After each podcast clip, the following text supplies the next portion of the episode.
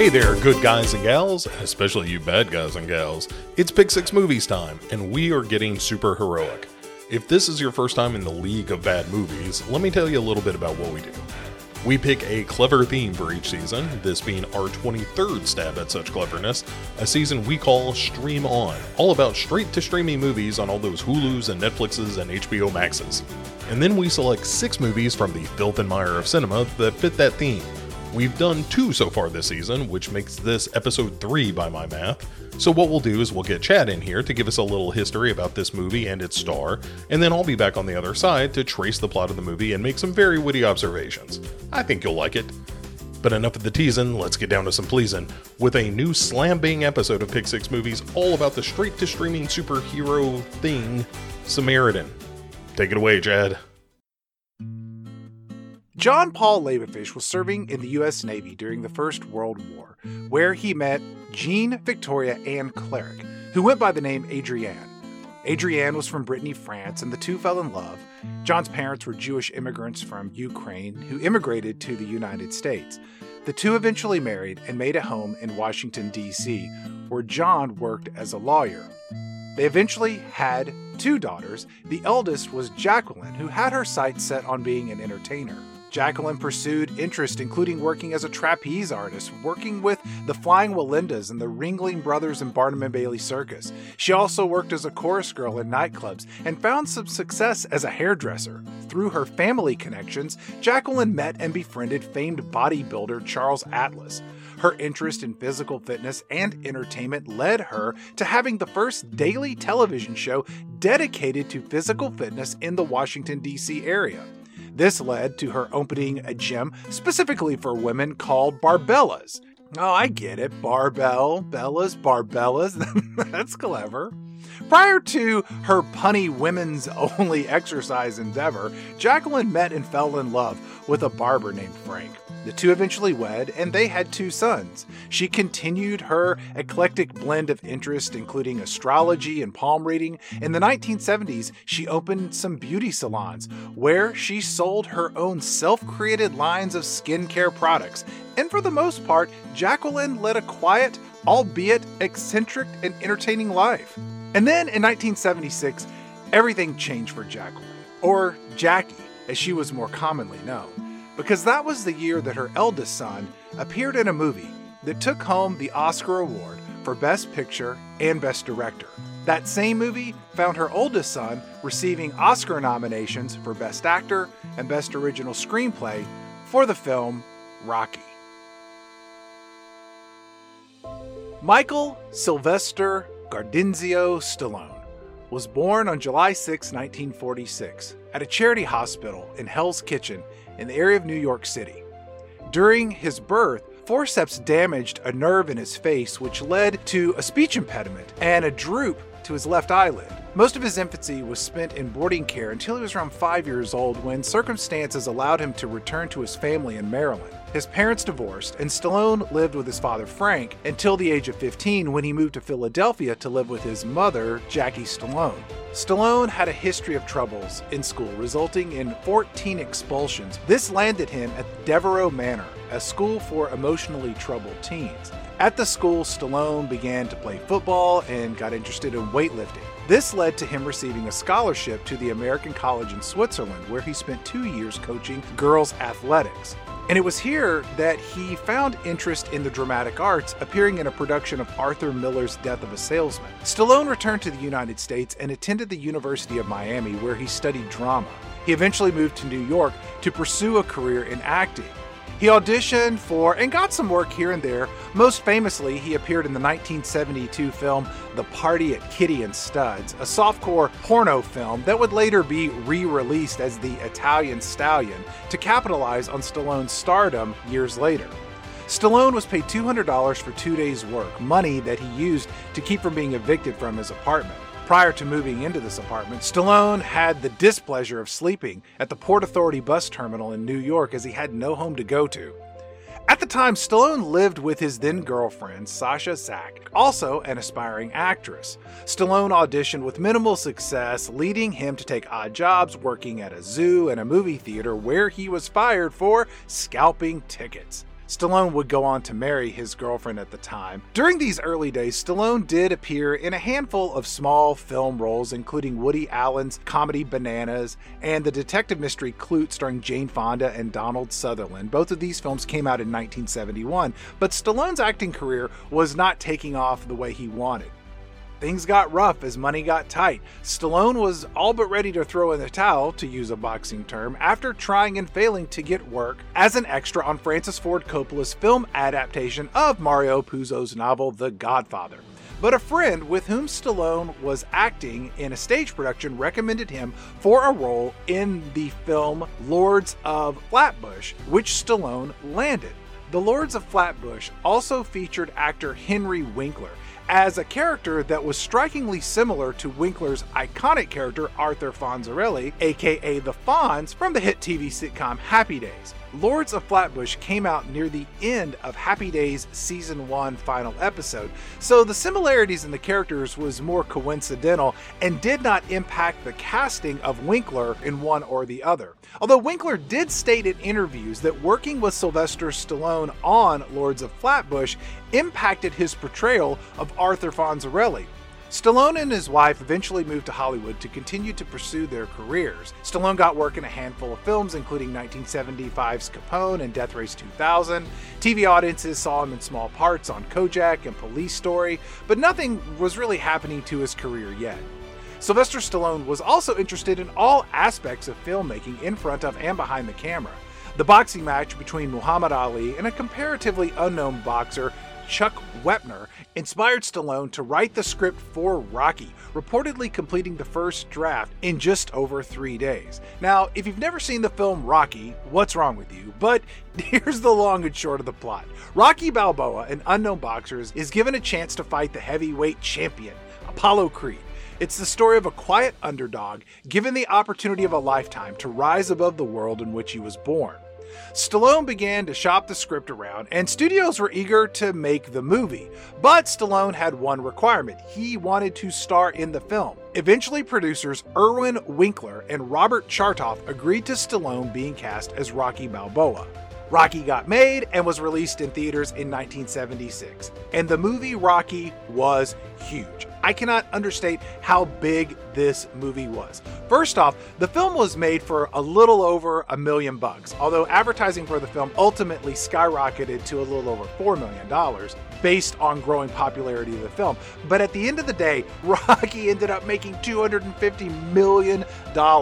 Now, before all of this success, filmmakers found it challenging to cast other people in the movie with Stallone in the lead role. Originally, filmmakers wanted Ken Norton, an actual boxer who was in part inspiration for the character of Apollo Creed, to play Apollo Creed. But he pulled out, and it was Carl Weathers who slipped into the red, white, and blue boxing trunks. Excellent career move, Mr. Weathers. Carrie Snodgress, who appeared in the film Diary of a Mad Housewife, and Susan Sarandon, who at the time had a string of TV credits to her name, all auditioned for the role of Adrian. Hey, that was Stallone's grandmother's name. Ultimately, it was Talia Shire, who was fresh off her performance as Connie Corleone in The Godfather, that landed the role of Rocky Balboa's quiet, homely love interest. It should be noted that the same year Rocky came out, The Godfather 2 hit theaters, so big year for Talia Shire. Excellent career move there. John Avildsen directed the movie, for which he won an Oscar. Avildsen would go on to direct John Belushi in that actor's last feature film, Neighbors. He also directed The Karate Kid and its two following sequels, and would return to the Rocky sequels as the director of Rocky 4, or as Mr. Bo Ransdell calls it, Montage, the movie. Rocky's low budget meant that Stallone had to recruit family members to support production as needed. Stallone's wife, Sasha, worked as the still photographer for the film. Stallone's father is the bell ringer at the start and end of each round during the final boxing match of the movie. Stallone's brother, Frank, has a cameo as a street singer, and he contributed a song to the movie soundtrack. And speaking of the soundtrack, Bill Conti composed one of the most iconic and recognizable soundtracks of any movie in the history of movies ever. Previously, Conti composed music for the film WW and the Dixie Dance Kings, starring Burt Reynolds and Jerry Reed. Note to self, track down a copy of WW and the Dixie Dance Kings. The director of that movie was John Avildsen, who directed Rocky. Avildsen went to Conti and said, Hey, I got $25,000 for you to make the music for this film. This was just enough money to pay the musicians, rent the studio, and record everything. Now, that endeavor led Conti to win an Academy Award for Best Original Song, Gonna Fly Now, which reached number one on the Billboard charts in 1977. And Conti's career after that skyrocketed, as did the careers of many people involved with the film Rocky, most notably the career of Sylvester Stallone. The film Rocky was a cultural phenomenon in the United States. Sure, it made a lot of money, but it was beloved by audiences and critics alike. Pick Six Movies film critic emeritus Roger Ebert gave the movie four stars, comparing Stallone to a young Marlon Brando. And for many critics and moviegoers, the positive message and kind hearted protagonist of the film was a contrast to the other cynical, somber, and downtrodden movies at the time, specifically Network, Taxi Driver, and All the President's Men. These were movies that Rocky beat out to win Best Picture at the Oscars in 1977. Following Rocky, Sylvester Stallone was a hot commodity and appeared in two movies Fist, where he played a warehouse worker who gets involved in labor unions. That movie was directed by acclaimed director Norman Jewison. The other movie was Lords of Paradise, about two brothers from Hell's Kitchen who get involved in professional wrestling. That movie was written and directed by Sylvester Stallone. Critics felt the movie was kind of a warmed over Rocky, and neither of them really set the box office on fire. During this time, Stallone was busy working on a script for Rocky 2, and it was decided that he would direct that sequel as well. The original director, Avildsen, was busy working on Saturday Night Fever, the film that would make John Travolta a movie star. Rocky 2 comes out, and it is a huge success, with one critic stating that the movie dares you to root again for the ultimate underdog and succeeds due to an infectiously powerful climax. Although wildly successful, Rocky 2 did not surpass the original film in its box office returns. However, it helped to solidify Sylvester Stallone as a movie star and a powerful filmmaker in Hollywood. In 1981, Stallone starred alongside Michael Caine and international soccer superstar Pele in the film Victory about World War II prisoners of war. Then came Nighthawks, a neo noir crime thriller with Stallone as a New York City cop who plays cat and mouse with foreign terrorist Rutger Hauer. And then in 1982, lightning struck twice. Sylvester Stallone found himself playing former Green Beret and Vietnam veteran John Rambo in the film First Blood. The movie was a success with critics and audiences. However, Stallone felt prior to the film's release that it would kill his career. So much so that he took steps to buy the movie and prevent it from being released in theaters. The biggest reason Stallone didn't like the movie was that the character of John Rambo had a lot of dialogue, commenting on all of the action of the film. With an original runtime around three hours, Stallone went to the filmmakers and suggested that they cut out as much of John Rambo's dialogue as possible. And they took his advice, and the film made over $125 million in its original theatrical release. First Blood also benefited from the fact that Rocky 3 came out five months earlier. With the help of casting Mr. T as the antagonist, Survivor's hit song Eye of the Tiger, and the growing star power of Sylvester Stallone led this third installment to make more money than the original Rocky film. Sylvester Stallone was on an undeniable winning streak that could not be stopped. That is, until he directed Staying Alive, the sequel to Saturday Night Fever, one of the few movies with the dubious honor of having a 0% freshness rating on Rotten Tomatoes. Stallone decided to broaden his range and star in a comedy that also allowed him the opportunity to sing on film in Rhinestone alongside the person that everybody loves, Dolly Parton. a movie that was written by Sylvester Stallone and Phil Alden Robinson, the guy who wrote Field of Dreams and Sneakers. This movie was based on the hit song Rhinestone Cowboy. Stallone reportedly turned down starring in Romancing the Stone and Beverly Hills Cop to make this film.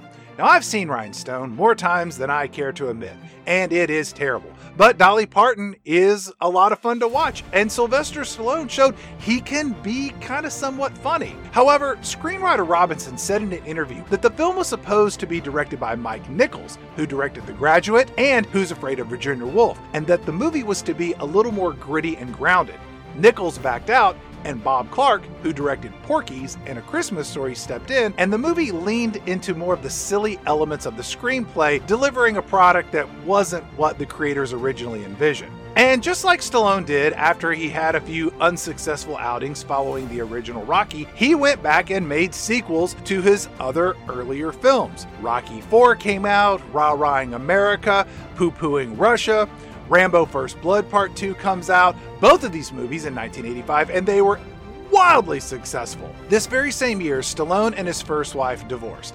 They had two sons, Sage and Sergio, the latter of which had been diagnosed with autism at a very early age. That divorce was finalized in February of 1985, and then later that year in December, Stallone married actress Brigitte Nielsen, perhaps looking to catch lightning in a bottle for a third time. Sylvester Stallone starred as Marion Cobretti, a tough as nails street cop in the movie Cobra, where he appeared with his now new wife, Brigitte Nielsen.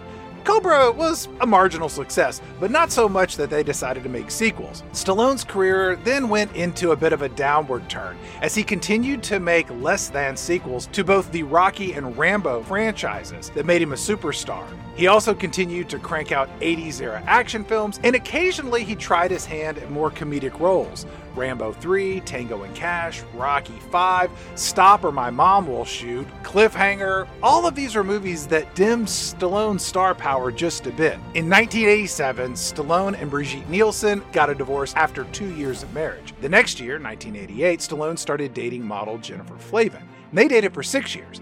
Then it came out that Sylvester Stallone was reportedly the father of a child with Janice Dickinson, but DNA tests confirmed that Sylvester Stallone. Maury, what do they say? You are not the father. This good news led Sylvester Stallone and Jennifer Flavin to reconcile, and they got married in 1997. And they ended up having three daughters. Oh, that's nice. Now, 25 years after being married, in August of 2022, Flavin filed for a dissolution of marriage. Oh, man. Up, but then in August of that same year, they reconciled. Oh, good for them. Let's get back to Sylvester Stallone's string of stinkers and his return to greatness. Stallone wrapped up the 90s with a string of questionably successful films. Demolition Man, Judge Dredd, Daylight.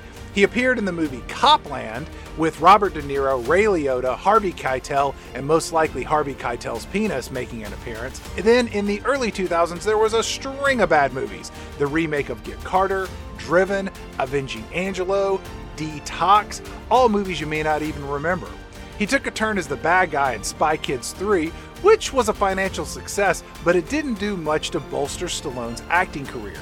As reality television was all the rage in the early aughts, Sylvester Stallone and Sugar Ray Leonard headlined a boxing reality competition series called The Contender. But for three years, Stallone didn't release a movie. This was the longest hiatus he had from filmmaking since he began his career in 1969.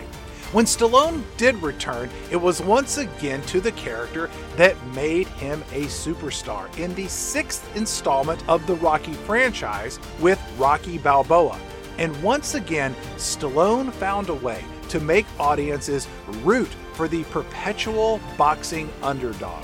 The movie was a financial success, and fans and critics loved it alike. Breathing life into that franchise led Stallone to star in an ultra violent fourth installment of the Rambo franchise titled Rambo. It was met with mixed reviews and was not as widely well received as Rocky Balboa. Then Stallone spearheaded The Expendables, a movie franchise for aging action film stars from the 80s and 90s Jason Statham, Jet Li, Dolph Lundgren, Arnold Schwarzenegger, Bruce Willis, Chuck Norris, Jean Claude Van Damme, Wesley Snipes, and Mel Gibson.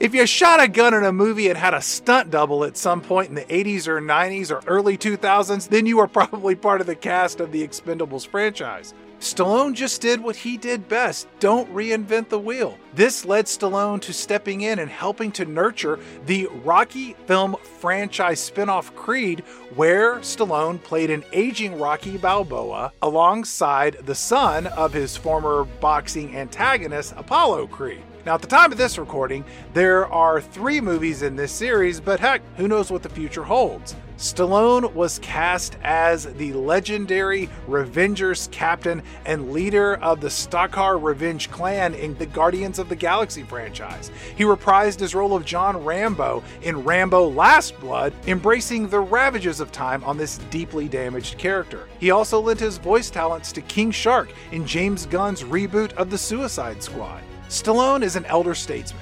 He's embraced his age and his legacy, letting his limitations be his greatest strengths, taking on roles that suit him and showcase his talents as an actor and a movie star by filling roles that align with the character traits audiences respect and enjoy most about him as an actor. Now we have to talk about Samaritan. Before the pandemic came in and screwed everything up, it was announced in May of 2018 that Sylvester Stallone would be launching Balboa Productions.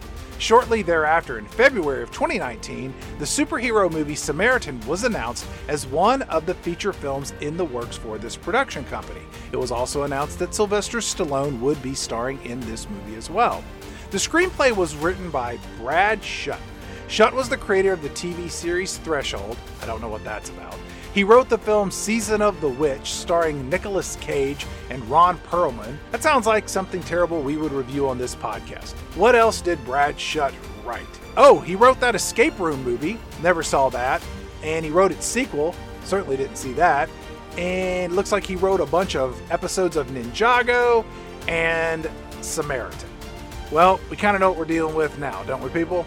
Prior to production, the screenplay was turned into a series of graphic novels and published by Mythos Comics. In September of 2019, Julius Avery came aboard as director. Certainly, he didn't know there was a pandemic right around the corner. Avery, who grew up in Australia, had a long list of short films to his credit. He had the 2014 feature film Son of a Gun, starring Ewan, don't call me Obi Wan, McGregor, and Brenton Thwaites. Never heard of that movie. In 2018, he released Overboard, which was produced by J.J. Abrams' Bad Robot production company. This was a movie about World War II soldiers who find out that the Nazis are up to no good. Well, duh. Uh, a bunch of human experiments and zombies are running around. Never heard of that one either. But I have heard of Samaritan. So in February of 2020, it was officially announced that Sylvester Stallone would star along with a cast that includes Martin Starr, who was on Silicon Valley as Gilfoyle, and he was uh, in those Tom Holland Spider Man movies. I think he was a science teacher. Uh, he was on Freaks and Geeks. He's been in a bunch of stuff. Pretty good, funny guy. Moses Arias, who was on Hannah Montana, was also going to be in the movie. I have no idea who that is. Dasha Polanco, who was on Orange is the New Black, was cast as the mother of Sam, the hero boy in the film. Sam was played by Javon Walton, but he likes to go by the name Our bad guy was going to be Ewan McGregor lookalike Pilou Asbæk. Filming was slated to start in early 2020 in Atlanta, but then COVID showed up and threw a wrench into the whole production. By March of that year, all production was shut down, as was most of the world. But by October of later that year, filming resumed because filmmakers didn't know that a huge wave of COVID was coming over the December and January months of that and the following year. Eventually, they somehow completed production on this filming despite COVID, and the majority of it was shot in Atlanta, Georgia. The movie was supposed to hit theaters in June of 2021, but that got canceled due to the Omicron variant of coronavirus, and nobody was going to the theaters. So eventually, it headed to streaming services, specifically Amazon Studios, because they gobbled up MGM that year and now somehow they owned all of this content. Now, we're just moments away from discussing this movie in way too much detail, but I can tell you that reviews of the film by critics are not that great. Over on Rotten Tomatoes, it's got about a 38% freshness rating with 100 reviews to back that up. One thing that appears to be universal about the reviews is that Sylvester Stallone's considerable star power is still strong. Stallone enjoys himself in the movie, and his age aligns more than not with the film's narrative and main character. Could this be a new franchise for Sylvester Stallone to reach the heights of Rocky Balboa or John Rambo? Possibly, but more likely, the answer is no. Could there be a prequel? Maybe. Could this spawn a long form series that nobody asked for? Possibly. How about an animated series? Who knows? There's so much content out there. I don't know what's going on. But I do know this Sylvester Stallone isn't sitting around waiting for someone to call and give him an offer to work. Paramount Plus, the streaming service, they launched Tulsa King recently, where Sylvester Stallone plays Dwight the General Manfredi, who gets exiled to Tulsa, Oklahoma, where he starts to build a new criminal enterprise. That series stars Martin Starr, you know, from the hit streaming film Samaritan. It also has Andrea Savage, who was very funny on her FX sitcom I'm Sorry. It got canceled way too soon, in my opinion. And this series was created by Taylor Sheridan, the guy behind Yellowstone. I mean, all of this sounds pretty good, but I gotta be honest, I'm never gonna watch it, but I'll tell you, it sounds pretty good. Sylvester Stallone is one of the remaining movie stars of a bygone era. Having his name associated with the project immediately draws an audience and garners attention. Throughout his roller coaster of a career, Stallone has rolled with the punches that his professional and personal life have thrown at him. He came from the streets and was given a shot, and through it all, audiences seem to root for him each and every time he returns. Is Samaritan a good movie or a bad movie? That's a big question that we need to answer. So I'll tell you what, let's get Mr. Bo Ransdell in here to discuss this straight to streaming service superhero cinematic spectacular. Ladies and gentlemen, boys and girls, Samaritize and Nemesis diseases. It's Amazon Prime's 2020 original film, Samaritan.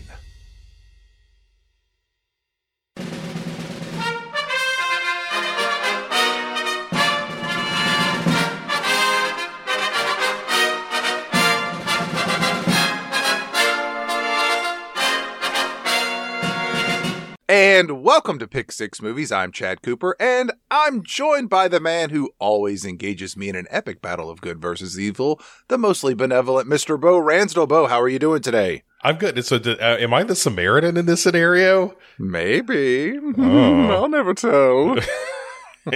I am. Uh, I was going to say excited to talk about this movie. That that feels like overstating it. Um, I'm interested to have this conversation because I don't know anyone else who's seen this movie. This is not a terrible movie. It's not good. Don't get me wrong, but it's yeah. not. It's not unwatchable, and I think it's because Sylvester Stallone is such a good actor when he's playing this type of role. You know, kind of like stoic and quiet, this subdued bad badass. I mean, it's what made Rocky Balboa and John Rambo iconic characters. You clearly like this more than I did. I am a Stallone apologist. That's really what I like about it. And you know, I was thinking about this the other day. I don't know that there are many actors that are associated with film characters so directly. Stallone being John Rambo and Rocky Balboa, there really aren't that many. I, was, I thought maybe like Harrison Ford as Indiana Jones and Han Solo. I thought you were going to say Henry from Regarding Henry, but I get it. The only other one that I could think of, but this was just a voice actor, was H. John Benjamin mm-hmm. as Bob Belcher and Sterling Archer. But there really aren't that many actors that are so immediately associated with truly iconic film characters. Maybe the the guy from The Mandalorian, Pedro Pascal, is getting there because he's got a couple of those under his belt, but certainly not on the scale of like a Stallone or something like that. And Schwarzenegger was always Schwarzenegger in any movie. Was it wasn't like he was the character in right. everything. Like he was kind of the same character. It was just a riff on the same thing. Whereas you know John Rambo and Rocky Balboa, you can make the argument are very distinct characters, and and he plays them differently. And I I don't disagree with you. I think Stallone, it, like in the introduction, you mentioned Copland, and he is phenomenally good in Copland, uh, which is a very good movie. If listeners have not seen Copland, do yourself a favor. That's a quality film. Yeah. It's interesting to see him at this stage in his life where I know the introduction said that this was originally slated to go to theaters, which is hard for me to believe. Because watching it, it feels so chintzy. I think it was originally slated to go to theaters when it was part of his production company. Mm. And we'll make it. And then I think COVID came in and streaming services this and delays did that. And it just is like, hey, here's what we're ultimately going to deliver. this movie is cheap to a fault. It is. And I think that that's the downfall of a lot of these streaming service productions, both long form television series as well as movies, is mm-hmm. just. It has watered down the production value so low that it's like, how little can we give audiences and they'll still continue to give us eight to fifteen dollars a month? Yeah. especially if it's something that requires high production value. In a world where, you know, people are really expecting A plus entertainment at times and you're giving them, you know, C minus at best. Hmm I don't know what the future looks like for streaming services and the, you know, the the productions that they're putting together. I hear, Chad, what they're going to do is that they're going to allow you to buy a package that's just a bunch of channels that you can have on your television. You pay a single monthly fee of, say, I don't know, 100 ish bucks. Right.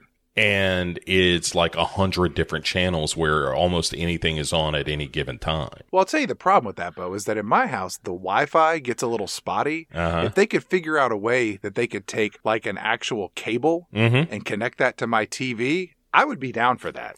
I think you're going to be pleasantly surprised by the way the technology is headed. um, Yeah. One of the other things I wanted to mention about Stallone at the upfront here, he's one of the few remaining movie stars that can bring a level of star power. a legitimacy. Yeah. But there's there's something about him like I don't know that I would necessarily watch a movie like this if it starred Schwarzenegger. Clearly it's not going to star Bruce Willis in his present day form. But I mentioned the new series that he has on Paramount Plus in the opening, and that's one of those things that it's like, oh, he's in this. I'll give it a chance. It's uh, similar to Kevin Costner in Yellowstone, a show Right. that I've heard very good things about, but will never find the time to watch. But there are certain, you know, you kind of anchor it with these actors. There just aren't big stars anymore, at least in my opinion, that can really pull that off. Like people don't go see a movie just because it has this person in it. Maybe George Clooney is one of the last of the real movie stars, or certainly feels that way to me. Like Brad Pitt, I, I would place in that camp. You know, a younger generation than Stallone, but like I would go see a movie that that had Brad Pitt in it be, just because Brad Pitt was in it. Yeah. uh, and I tend to like him. Somebody tried to argue with me the other day that Chris Pratt falls into that category, and I was like, I don't think so. I will avoid a movie if Chris Pratt is in it. I've been burned one too many times. I saw that Tomorrow War piece of garbage, or at least the first hour and 40 minutes of it before I hit the abort button on that thing. I am a Stallone apologist. He has made a lot of really bad movies, but I'll say this he always swings for the fences. hmm Even with terrible movies like Oscar, or I'm trying to think a few others that didn't make it into the intro. I mean, there's just some just real misfires that he's put out into the world. He kind of has fallen into that geezer pleaser category, though, with all those Expendables movies and all those like lockup series. Like, it feels like an easy way to cash in on Wouldn't you, though? Of course, like I'm not blaming him for it. Make your money, man. I don't I have no problems with that, but it waters down the star power. Like when you, Yeah. when you're on Expendables 5, it's like, all right, well, you're that's what you do now. And you're not the same guy that made Copland or even Rocky Balboa. It is the fading of a star to some extent, but I I agree that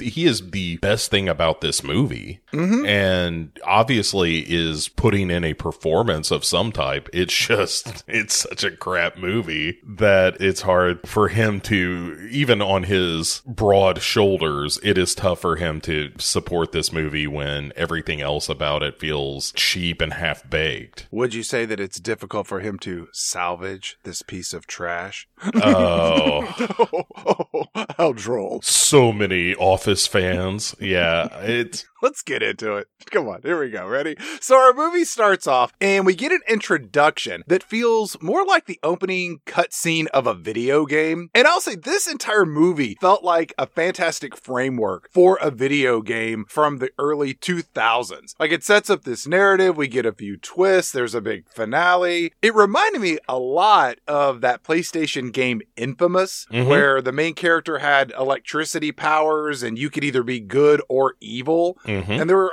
it felt like a lot of whiffs of that were wafting around this particular movie. And it's also worth noting that the CGI also looks like a mid 2000s video game. Yeah. It's rough. It really should have stuck with just the flat, almost like flash animation style because when they do the CGI of actors, it looks really, really cheap. So during this video game opening, we hear our kid hero. We are later going to learn his name is Sam. Mm-hmm. Wait a minute. Sam? Sam Eriton. Hmm, that might be intentional. yeah. Or it could just be stupid, Chad. That was one of those things where I was like, this screenplay needed another 30 minutes in the oven. I got a few ways they could have fixed this one real quick, and we'll we'll touch on that later. So Pick six movies, we make your movie less worse. we hear Sam say, Many years ago, there was this awesome battle between Samaritan and Nemesis. They were twin brothers. They were sworn enemies. And when they were kids, they were like freaky strong and they hurt other kids. So I guess they were bullies or something. Anyway, the town, they got real scared. So they all got together and formed a mob and went over to their house and boarded it up and they set the place on fire. yeah, they Freddy Kruegered them. Yeah. the whole town was just like, man, fuck these strong kids. They're throwing people into lockers and whatnot. Let's. When was the last time we burned down a house around here? You know, last weekend, we hung all those cats in front of Uh-huh. that one house. We tarred and feathered the one guy. We literally rode someone out of town on a rail. Before my birthday, we threw those Ziploc bags full of piss at that one guy's house. I remember that. We ding dong ditched the mayor after we found out about that scandal. You know, it has been a long time since we just straight up burned down a house. With children inside. Let's go back to the classics. Right. Murder children. Let's let's get rid of new Coke and return to classic Coke and just burn someone to death in their own home. How about that? Sam goes on to say, The parents died in the blaze, but the kids, they were unharmed, because remember, they were freaky strong. And Samaritan, that was one of the kids, he grew up to fight for justice. And Nemesis, who sucks, he just wanted to exact revenge for his parents' death. Wait, why did these two brothers become enemies? I, I can't really explain it, and it kind of sounds like Nemesis is doing what Batman did. Batman was a good guy. Hold on, wait, you know what? It's best if you don't ask questions about this movie at all. Maybe it's best if I just skip to the hammer part because Nemesis, who sucks, made this awesome hammer where he poured all his hate and rage into this piece of metal or something. Again, don't ask a whole lot of questions about that. This hammer, it's nothing like Thor's hammer or Steel's hammer or Fix It Felix hammer. It's its own thing, okay? Look, pay attention to all this unnecessary detail to the plot of the movie. But what's important is that it was the only thing that could kill Samaritan, who's awesome. Why is it the only thing that kills Samaritan? I told you, don't ask any questions, all right? So one day, Nemesis, who sucks, lured Samaritan to this power plant. And then, Chad, we go from the crappy CGI to crappy, like, rotoscoping of this scene where it's live action, but it's animated over the top of it, kind of. Uh-huh. And it looks like hot garbage. This is Samaritan showing up at this power plant to fight Nemesis. Well, Sam tells us that. He says Samaritan showed up and Nemesis, he had his evil magic hammer and they had a battle, but the power plant exploded and it killed Samaritan and Nemesis in the blast. Even though I just said that the only thing that could kill Samaritan was the hammer that Nemesis forged with all of his hate and rage, you know, because their parents died. But look, this backstory has a lot of holes in it, okay? All you need to know know is that Samaritan and Nemesis are both dead, or are they? A lot of people think that Samaritan, who is awesome, is still alive. And then we get the title finally against the background of this magic hammer, not to be confused with the intellectual property of Thor's hammer. Armie Hammer. Right, disgraced actor Armie Hammer. It would be better if he was the hammer used in this movie. I was in the Lone Ranger. Yeah, yeah, yeah. We all saw your text, weirdo. The movie cuts to present day as the title overlay informs us, and we hear police sirens wailing in this city. Now, I did like that in this movie, it feels like we are in a comic book world. It's a nice palate cleanser after the disgusting wad of a movie Bright that we chewed on a couple of weeks ago, because this whole town is positioned as a low rent Gotham. Granite City is the name of our town, and it, it has fallen on hard times, Chad, as we see in literally every scene. I, thought it was Trash Lanta. It might as well be. It's Garbageville. we see Sam, our hero kid from the movie's opening narration, and he's watching a YouTube video where Martin Starr is being interviewed about his book, Samaritan Lives. And the host on this YouTube channel says, uh, Sir, there's no way Samaritan faked his own death and is still alive. And Sam's like, That's bullcrap. Samaritan's 100% alive. His mom comes in and she says, Sam, I need some money for the bus. We're broke and I'm irresponsible when it comes to our finances. Come on, give me some money so I can get to work where I might be a nurse or an orderly. I'm not a doctor. Look where we're living. And Sam's like, all right, hold on. Here's some money. All right. Mm, I love you. Goodbye. Don't, you know, don't let the other nurses pick on you. Okay. Bye bye, mom. And as she leaves, she says, uh, Sam, uh, also take out the trash and clean up the house and cook dinner and balance our checkbook. Also, you were going to school, right? Oh yeah, I'm going to school. After she's gone, he actually does take out the trash. Of course, it's raining because, like you said, this is sort of a low rent Gotham. And somebody has spray painted a Nemesis symbol. Like Samaritan Nemesis both have symbols on their body armor that they wear. But not that you would know that from watching any of this movie twice. right. So there's a Nemesis symbol spray painted on the garbage bin. And let me just say, the Nemesis logo, as I remember it, it's kind of an N with a hammer somehow embedded in it. Yeah. But then the Samaritan logo really looks like the first half of a swastika. right. It's a little dicey. It's a less than sign stacked on top of a greater than sign. Did That's right. that? Yeah. Yeah, Okay. yeah, yeah. That feels right. And so it makes it makes like an S, but really, if you copy paste, flip that bad boy like ninety degrees, you're in trouble. Yeah. yeah. When Sam sees this non swastika, this is bullcrap. it's a good thing I brought this spray paint in my pocket.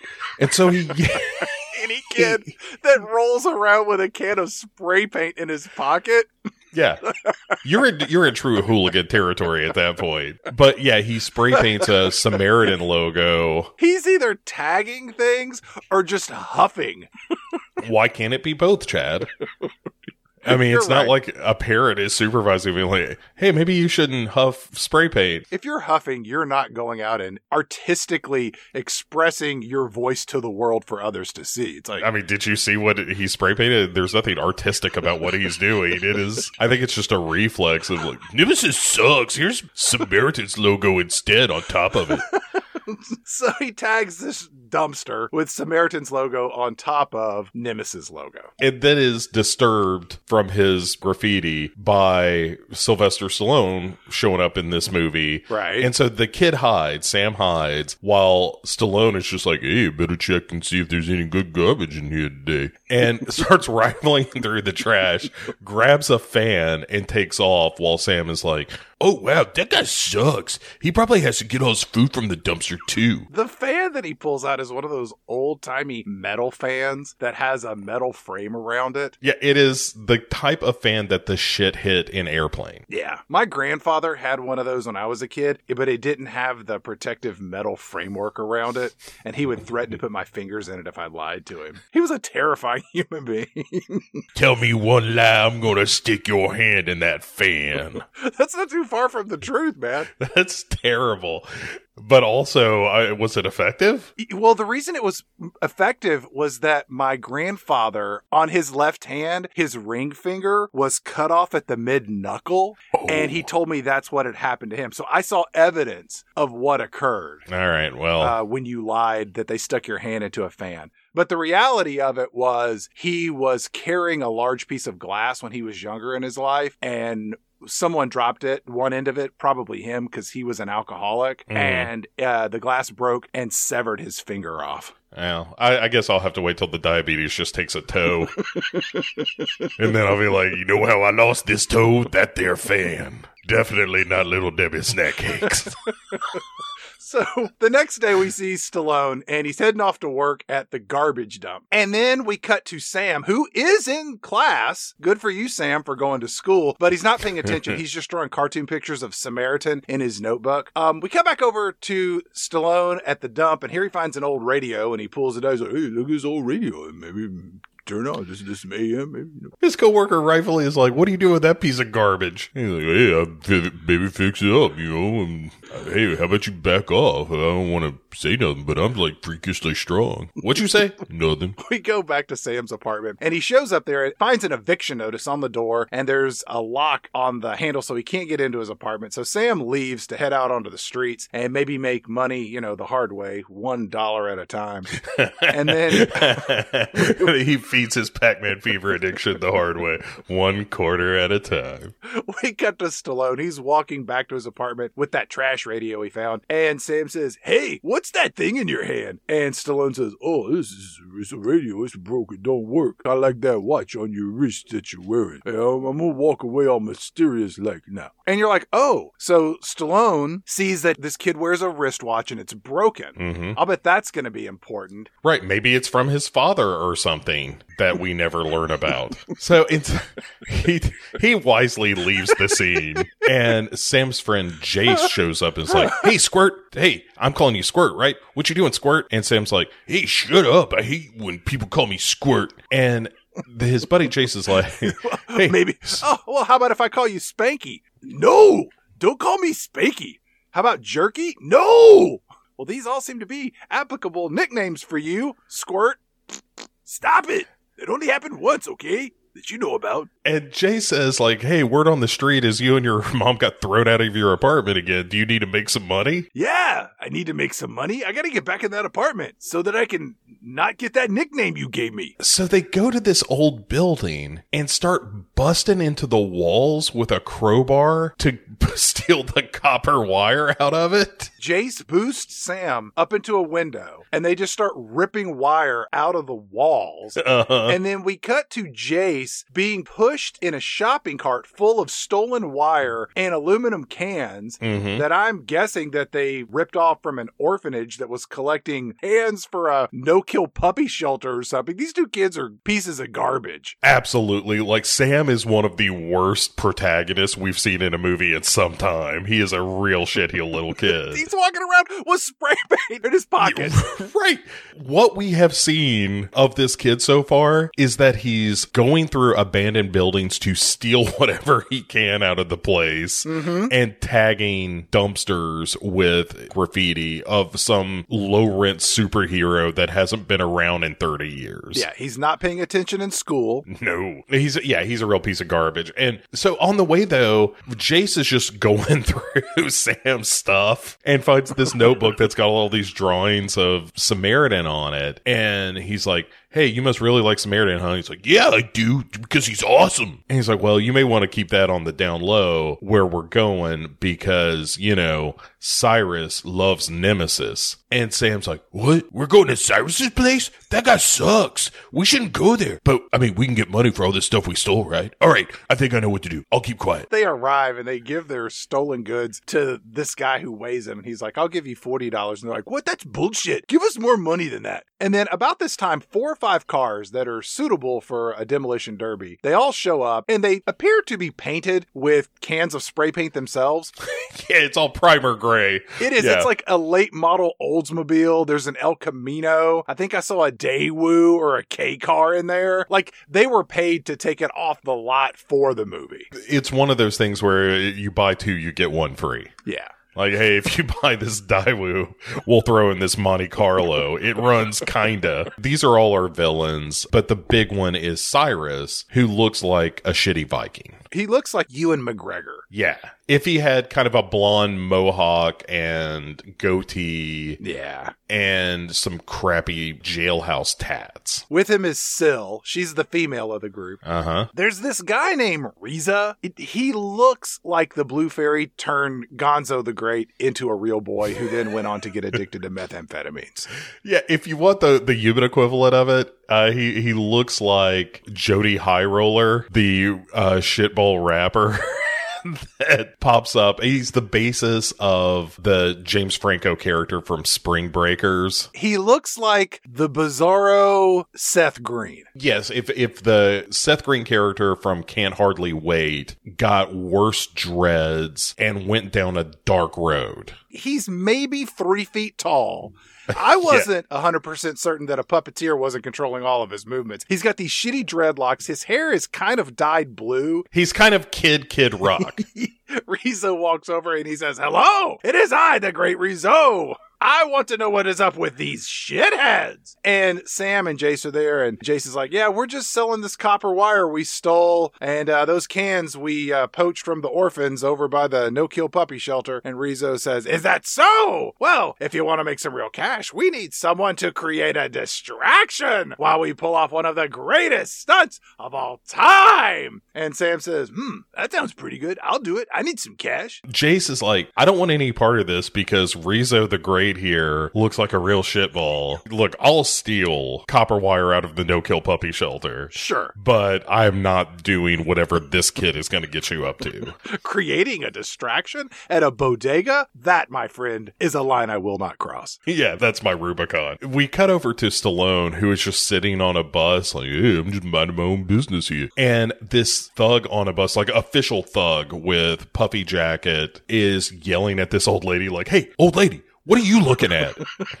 I'm just looking out the window, riding on the bus here. Let's keep it that way. I'm just, I, maybe I'll look out that window over there later. And Stallone is like, hey, maybe I should come out of retirement. and be- No, I better just sit here and watch this old lady get the what for from this thug. We cut back to Sam and Rizzo and these two other nameless lackeys that are with him. And Rizzo says, I need you, Sam, to distract the owner of this bodega so that we can attempt to steal two oversized boxes filled with lottery tickets. And so Sam squirts a little hot sauce on his head to make it look like he's bleeding or something, but he runs inside and it, he gives it like full heart attack mode. He's like, It's the big one, Elizabeth. They're gotta be home. And then the bodega owner runs out to help him, and Sam kind of crashes into some shelves. Again, he's a real piece of garbage. And then Rizzo and his crew run inside and steal two boxes that are blazonly marked lottery tickets. Uh huh. And then off they go. They take the boxes back to Cyrus's lair and they hand them over to one of the main henchmen, who is Adam Duritz, the lead singer of 90s pop rock sensation band The Counting Crows. And Adam Duritz, he opens up the box marked lottery tickets and it's full of bags of Cool Ranch Doritos. Uh, And then Rizzo says, What? That's because this kid, Sam, stole the wrong boxes. And Sam's like, What? This is bullshit. I didn't steal those boxes. That was the distraction. My performance was immaculate. You hump stole the wrong boxes. this is where Cyrus enters the picture and is like, Little Rizzo the Great says that you got the wrong boxes. Is this true, Samuel? And Sam is like, No, man, he sucks. I got the right boxes. They were marked lotto and everything. Ask Adam Duritz over there. And Adam Duritz is like, Yeah. and,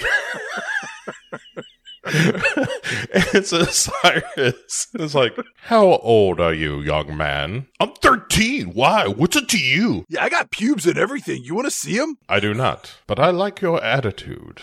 So you're the youngest and the smallest, and you know shit rolls downhill, Samuel. Is that what's happening here, Samuel? Is shit indeed rolling down the hill? And Sam doesn't say anything. Cyrus says, All of you here should be grateful for young Samuel. This young man knows when to keep his mouth shut. And then everybody kind of disperses, and Syl walks over to Sam and she says, He likes you. He likes people with bite. And she goes, Chomp.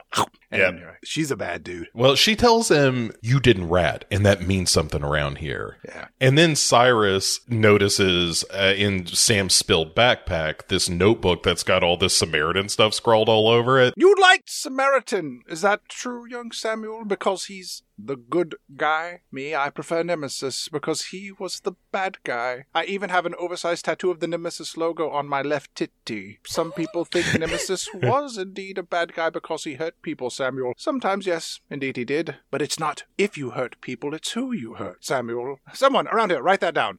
That sounded important. I want to put that in my memoirs. Oh, better yet, I shall make it the subject line of my latest Substack. Everyone here, you're all subscribed to my Substack? Yes. My Patreon? Yes. Hmm? Lots of pictures of my feet for a nominal price, everyone. Have a lot of revenue streams to support my evil doings. Nemesis always punched up. Samaritan was just a cop to protect the rich. Then he pulls out this wad of cash and peels off a hundred and says, Samuel, this is what you did today. And then he peels off a couple more and hands it over and says, This is for what you will do for me in the future. Sam's like, yoink! Thanks a lot, sucker. I'm out of here. right. So he goes home where his mom is arguing with this landlord over the eviction notice, and she doesn't have a leg to stand on. Sam just walks up and he's like, Take the hundred. Get yourself something pretty. Open the door. The adults have shown up to take care of the situation, mom. And the landlord's like, Hey, this isn't personal. It's just, you know, you haven't paid rent in three months. And she's like, How dare you lock me and my child out of this place that we do not pay for? We have squatters' rights, probably. I'm going to law school in addition to this vague nursing job that I have. So they finally get inside and she sees that there's stuff on Sam's face and she says, Hey, what is all this on uh, this crap on your face? And he's like, Shut up. This is just hot sauce. And like I slipped in a convenience store and I broke a bunch of hot sauce bottles and I got some on me and the owner gave me some money to keep quiet about the accident because he didn't want to pay for another slip and fall. So are we cool? Sam, what have I always told you? Uh, I need to get more money to pay for our stuff. Wait, that's not it. Uh, what is it you always say? Always carry spray paint. That's not it. The decisions you make add up. Um, Mom, I don't really even know what that means because, quite honestly, you're terrible at math. With great spray paint comes great responsibility. Did you say that one time? Or hey, if you see an abandoned house, check it for copper wire. If you smell something, say something. Is that you? He who smelt it dealt it. You told me that one time. the pickers, the liquor. What are you doing in the bathroom all the time? Give someone else a chance. Uh, she's like, hey, I'm not buying any of this. You you clearly did not get this money from a convenience store guy. And Sam says, right again, this is a fair point on Sam's count. He's like, yeah, well, you didn't ask any questions before you took the money, huh? And she, he's like, well, you know, this is a real beggars and choosers scenario, so maybe not. We cut back to the warehouse where Counting Crows lead singer Adam Duritz, he opens up this metallic briefcase and he says, I've been hanging around this case of grenades. I've been hanging around these explosives way too long. And Cyrus says, Indeed, Adam Duritz, lead singer of the Counting Crows, our plan is in motion. It shall take place on the morrow. Yeah. we see Sam walking out on the streets and he goes past this arcade where uh, Rizzo the Great and his two thugs, they see Sam. Rizzo says, It is Sam. For my next amazing feat, we will get this boy and we shall extract the money that he cost me. And Rizzo and his thugs, they chase after Sam who runs down the street and he almost gets hit by a bus, but it slams on its brakes. And wouldn't you know it, Bo, inside the bus is Sylvester Stallone going for a ride watching old ladies get yelled at by real thugs. Hey, oh, look, that kid's being chased by a bunch of other little kids. Sam, Sam dashes around. He climbs a fence. Rizzo and his two thugs are hot on his tail. And finally, they catch up to him. And Rizzo just clocks Sam in the head with his Yeah. fist. It was a good, solid punch. And Rizzo says, For my next amazing feat, I, the great Rizzo, am going to beat Sam to death. right. This kid really does get the shit kicked out of him in this movie, and that's maybe the best thing about it. It is Sopranos style beatdown. Yeah. And then, wouldn't you know it, Stallone shows up and starts throwing these little kids around like they're pool noodles. He judo chops one in the neck And then the great Rizzo is like, for my next trick, I will use this knife to stab him. But Stallone grabs his knife and is like, hey, what if I just squeeze it real hard and bend it until it doesn't work as good no more? then, with all the kids just cast to the winds, Stallone takes off. Sam pulls himself finally off of the ground and is like, well, that guy didn't suck at all. Wait, who do I know that doesn't suck? Oh, Samaritan. I wonder if that old guy who likes to steal fans and old radios is Samaritan. Oh, look at this knife. He crushed it like a grape. He doesn't suck at all. He does the opposite of suck. What is the opposite of suck? He's awesome. And then he looks over, and as fate would have it, this is yet another dumpster that he is tagged with the Samaritan symbol on it. And so he runs home and does a real rear window Yeah. to look at Stallone across, you know, the apartment block across the courtyard at Stallone through his window. And Stallone has all these scars on his back. Like, what was the name of that uh, Mel Gibson movie? Is it the man without a face? The man with no face, yeah. Or without a face, whatever. But he's got them kind of scars on his back. And of, of course, Sam is like, wait a second, how can you get scars? Well, there's glass and barbed wire and fire. Wait a second. Samaritan was at that big fiery explosion. I think I'm onto something. Meanwhile, we cut over st- t- uh, to Stallone, who's just fixing this radio. Like, hey, oh, maybe I can get some AM radio. You know, I really like uh, the talk radio, and they, you know, tell us all about how there's something in the vaccines and little computer chips and whatnot. And Sam comes up to his door. At first, I thought, well, he's going to knock on the door and say, like, I know who you are. But instead, he just reads the name off the door, which is very cleverly, hey, my name's Joe Smith. That's a little obvious. Maybe uh, John Doe. Yeah, I just go by Sylvester Stallone. And so Sam goes back to his uh, room where he opens his closet door and he's got this running list of potential Samaritans Uh huh. that are crossed out. And, you know, it's like that guy who ran from a dog one time and stuff like that. And he adds Joe Smith to the name of his potential Samaritan suspects. But it's not just like three or four. Like there's maybe 25 or 30 suspects that he's gone through. It's a lot. It's real obsessive. Yeah. The movie then cuts to a stolen police van that's being driven by our movie's bad guys. And inside the back of the van uh, is Cyrus. And he's wearing what I assume was stolen tactical gear. And he's getting it all tucked in by Syl because she wants him to look nice for their little mission. Uh-huh. And the crew arrives at the evidence room at a police station, and the officer on duty says, Sorry, folks, evidence room's closed. Moose out front should have told you that. And Cyrus says, my, my good man, what I have in my possession is a blackout bomb. It plays havoc on electronics. Here, let me drop it into this sliding drawer for you to examine. Mm-hmm, mm-hmm. and he tosses this little bomb in. It scooches over to the other side and explodes. Then all of our bad guys break into this evidence room where they find boxes containing the helmet for both Nemesis and Samaritan. And then ultimately they find the hammer that belonged to Nemesis. What does this hammer do exactly, Bo? We never find out. apparently it's not just freakish strength that exists in this, this world because this hammer is straight up magic. Maybe. I, there's so much that really feels like either was left on the editing room for or was just never a consideration. Like, he's just got a magic hammer. It's like, uh, like it's uh, shocking we don't see a dragon flying through the sky at some point, a la Bride of just like, wait a second, there are dragons too? There's magic hammers and dragons and freakishly strong people. Gotcha. Cyrus says, With this magic hammer, I will finish what Nemesis started. What did he start? Don't ask questions. Uh, that will only help to make this movie uh, more understandable. Let's just keep the fun rolling along. It's fun to not know things sometimes. I like surprises. And there's some cutting back and forth between Stallone working at his, you know, electronics workbench. What was this? What does this part of the radio do? Oh, ooh, got zapped. Don't do that again, Sly. Yeah, that's the Shock Stallone part of the radio. I don't know why they even include those in these radios.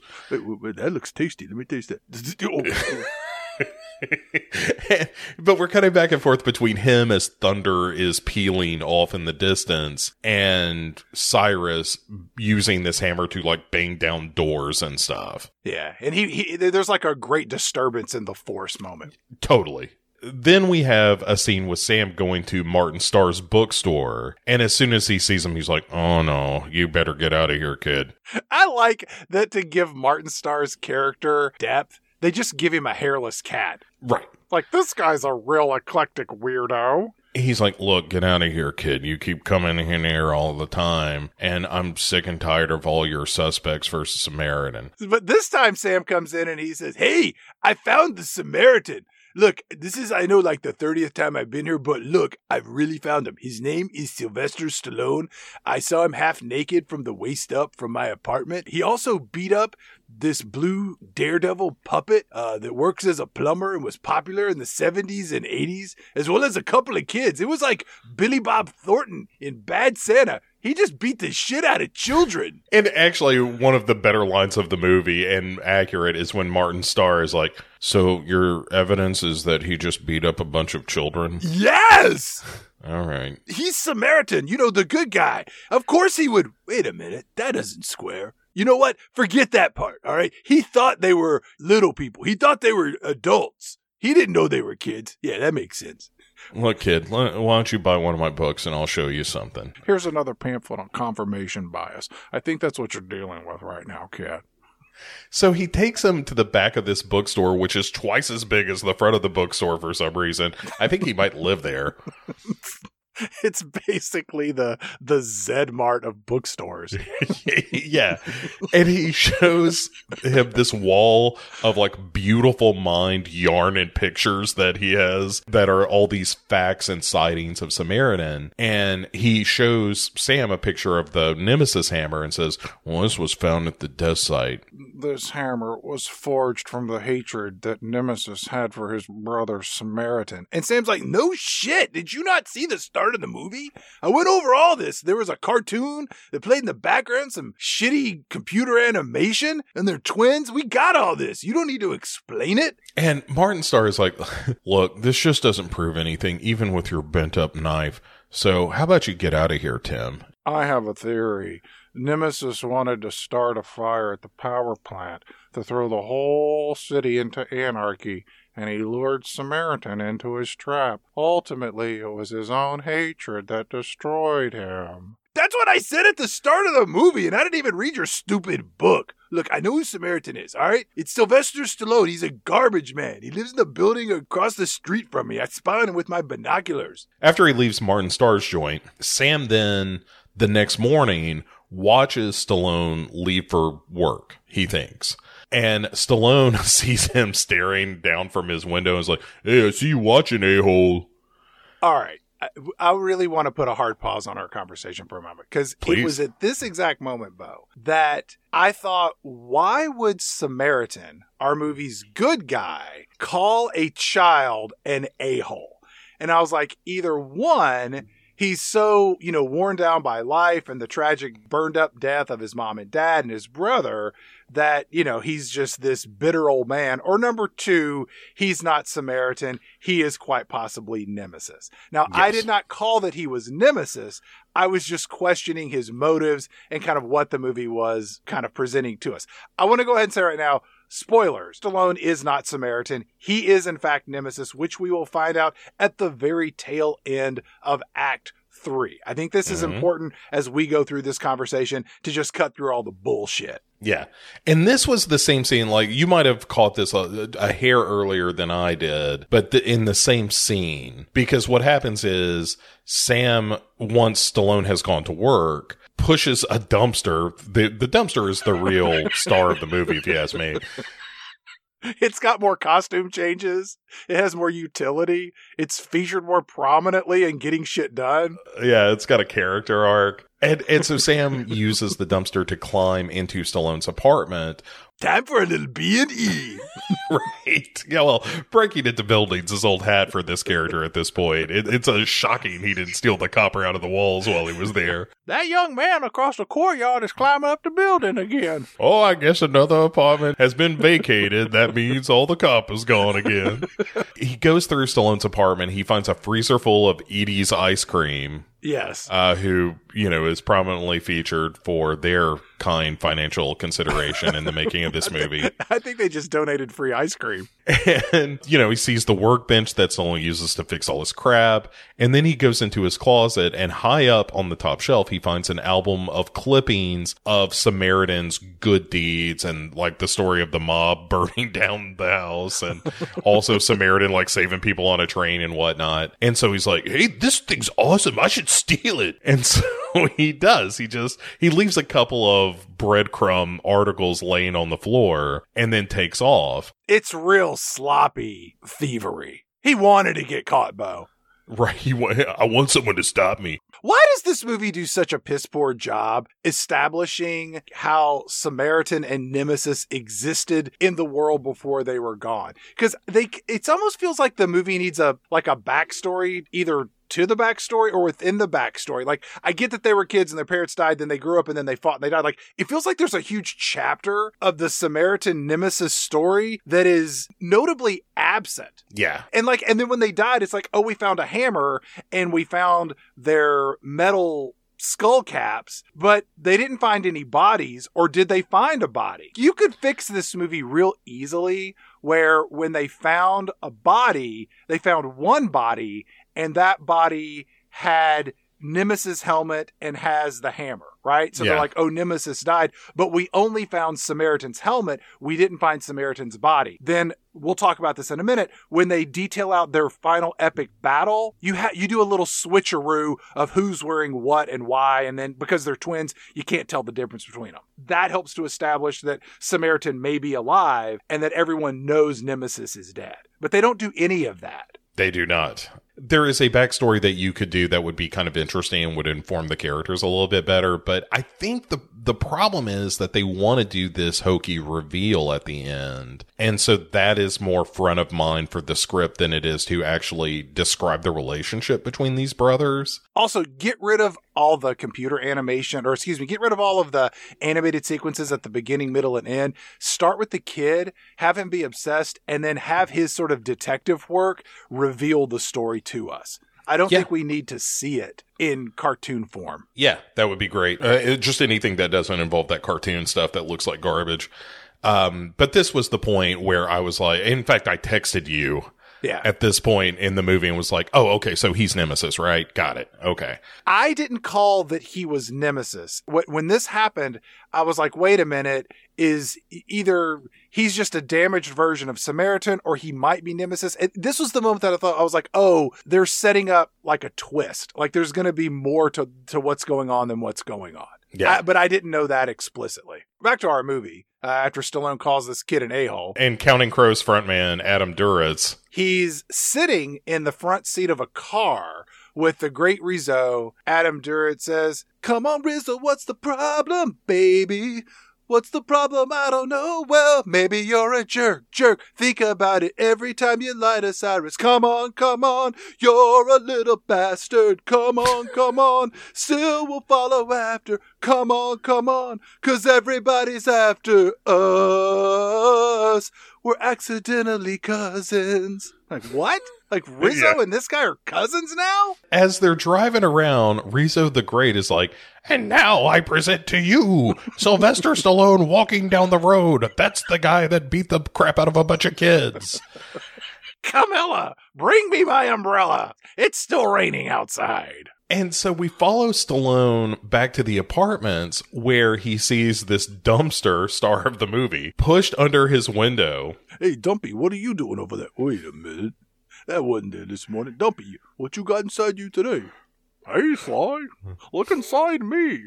There's a hobo. Maybe you could take him up to your apartment and fix him up. I think he's an alcoholic and maybe schizophrenic. This homeless person is just the kind of thing you're looking for. Sam, meanwhile, is putting the album that he stole under his bed, like under the mattress. Hold on, let me move my uh, other materials to the side. Hello, ladies. I got a new friend for you, the Samaritan. Copper's not the only thing you find in abandoned buildings or elevators. and so Stallone goes home to see a bunch of loose clippings laying on the floor. He's like, Hey, wait a second. I just vacuumed. I didn't leave a bunch of newspaper on the carpet. Oh, wait a second. Those clippings came from my special album that no one's supposed to see, even though it's in a super special album that just dares you to look inside.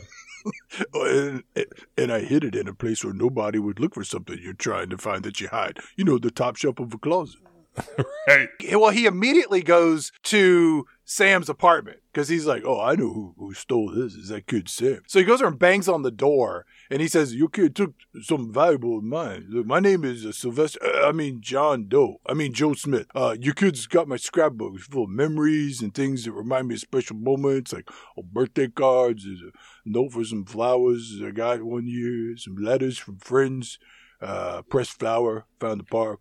lock of hair I took from a lover. She slept. Um, nude photos of the same lover I took while she slept. Pictures of me dressed up in my nemesis. I mean, my Samaritan. I mean, my dressed up for Halloween. Just need to get that book back. Couple of uh, receipts from when I went to uh, the movies and saw some pretty good movies. Uh, Doctor Strange and uh, Thor: The Dark World. I've got some torn uh, concert ticket stubs. Uh, Foreigner. Uh, Survivor. Foghat, Journey.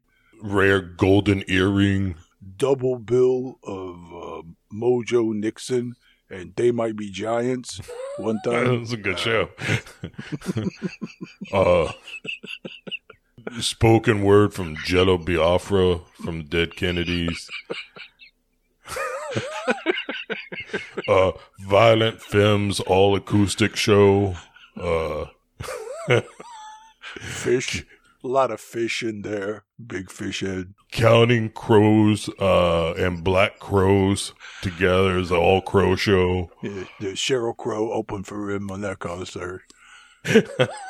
So, but then Sam's like, "Hey, uh, look, uh, I'm really sorry that I stole your special album. You don't suck." And his mother's like, "Don't you have anything else you want to say to him?" And he's like, "Uh, I'm a fan." That's why I stole from you. That sounds like a stalker. Also, is it true that if I kill you and wear your skin, I become you? Can I have a bite off of one of your toenails? Let's see what that does to me, just as a starter. And so his mom, like, uh, you know, Stallone is taken off, and it, it, his mom chases him down the hall, and he's like, "Look." He's not a bad kid, despite all evidence to the contrary in everything he says and does, and and frankly, the way he smells, he is actually a pretty good kid. And Stallone's like, "Hey, no, I'm done." You know, he leans back in. He's like, "Hey, Sam, you know, you're lucky you have such a great mom because like she didn't get burned up in no fires or nothing." And I'm just saying, you're very lucky. Let me ask you, at any point in this movie, did you think that Sam was going to be the son of Samaritan and that Cyrus would be the kid of Nemesis? Did that cross your mind at all? No. I did. well, because you're just inventing other movies to watch, which is understandable. When you're watching this movie, like I had a whole movie I wanted to watch about uh, a city filled with mice and how they, they had invented their own culture in the wake of some sort of human apocalypse. But uh, that doesn't, doesn't happen in this movie either. Uh, but Sam, meanwhile, is just sitting around throwing rotten cabbage or something at the, that old dumpy that we tagged. Why are you picking on me? I helped you break into all these buildings, Sam. Shut up, Dumpy. Uh, Also, Sam, you really might ought to call the cops. There are a couple of dead babies inside me today. One of them even has a hypodermic still in it. And so Stallone is wandering by, and Sam is like, hey, wait a second.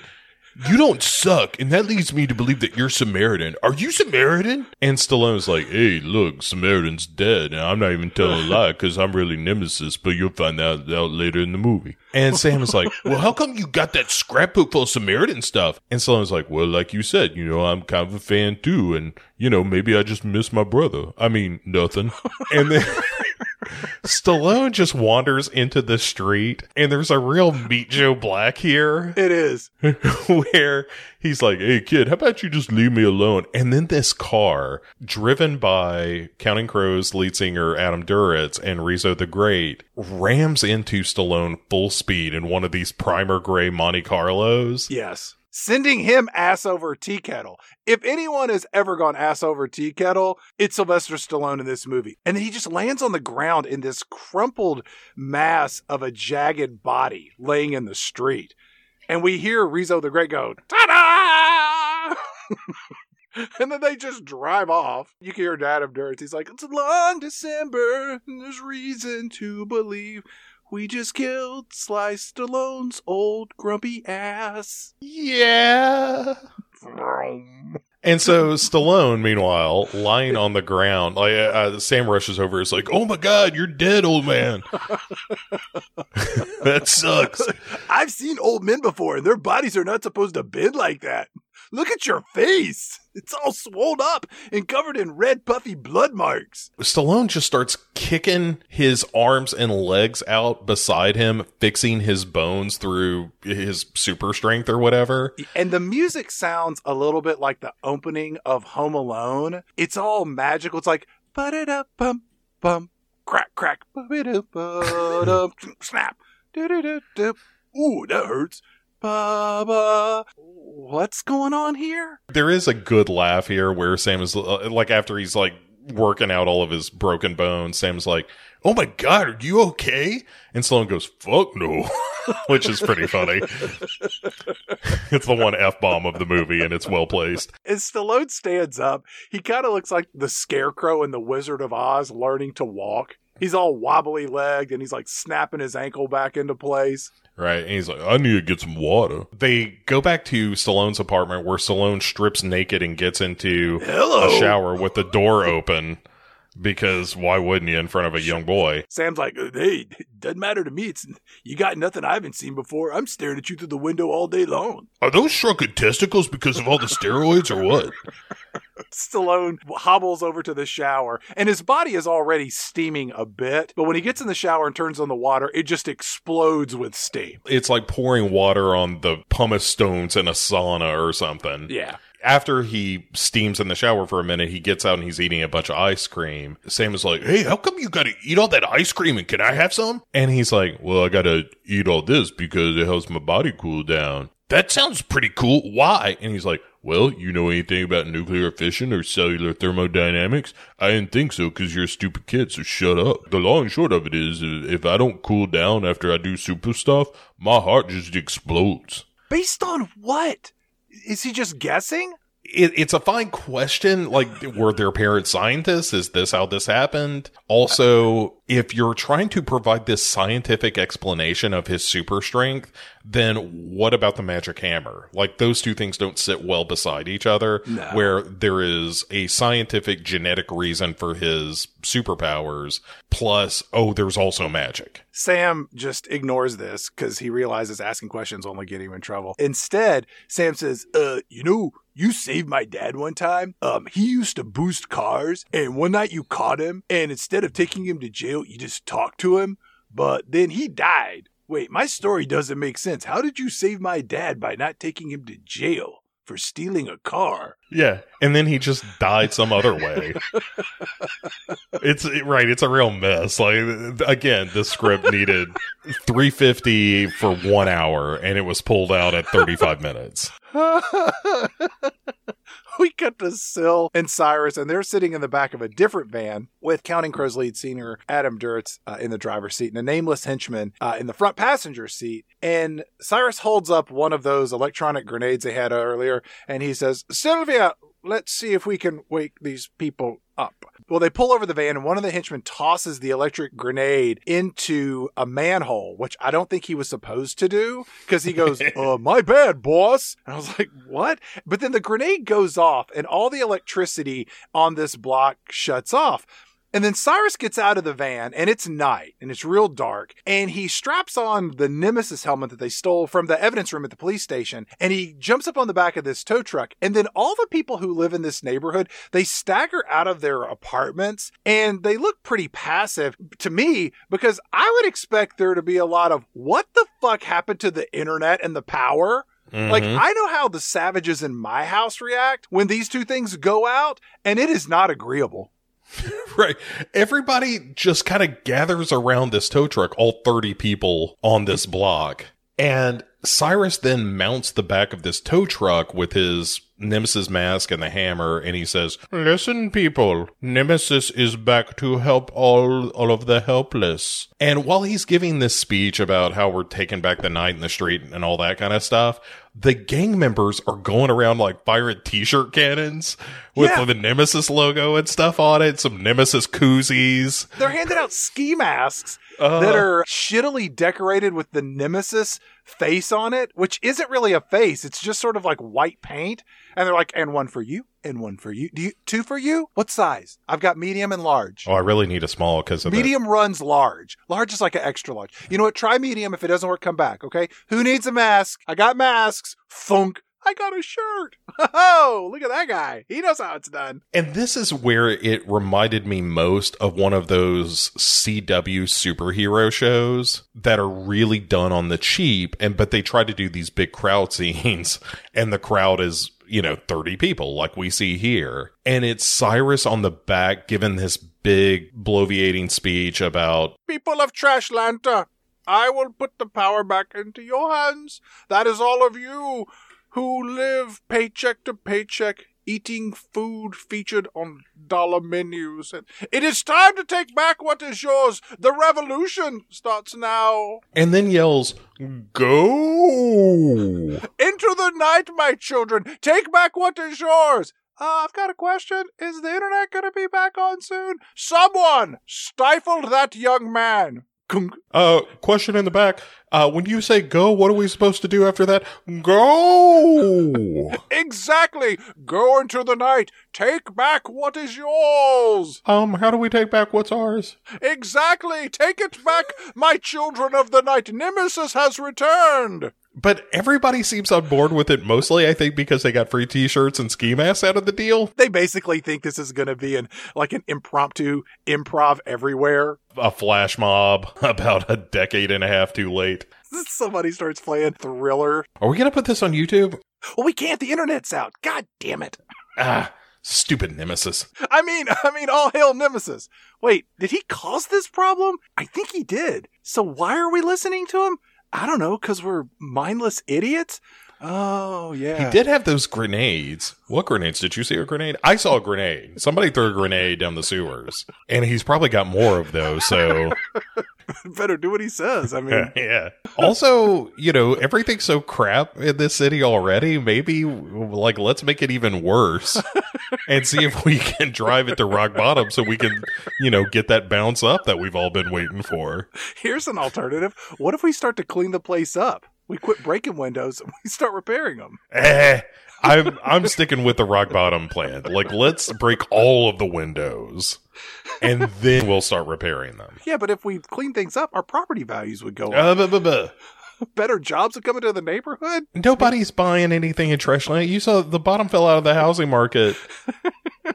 R- like right around the time we had two super heroic brothers fighting all the time. The power grid infrastructure in Trashlanta is very fragile. One fire 25 years ago, look where we are today. Look, look, look how many people are homeless here. Eh, Now, is that Nemesis's fault?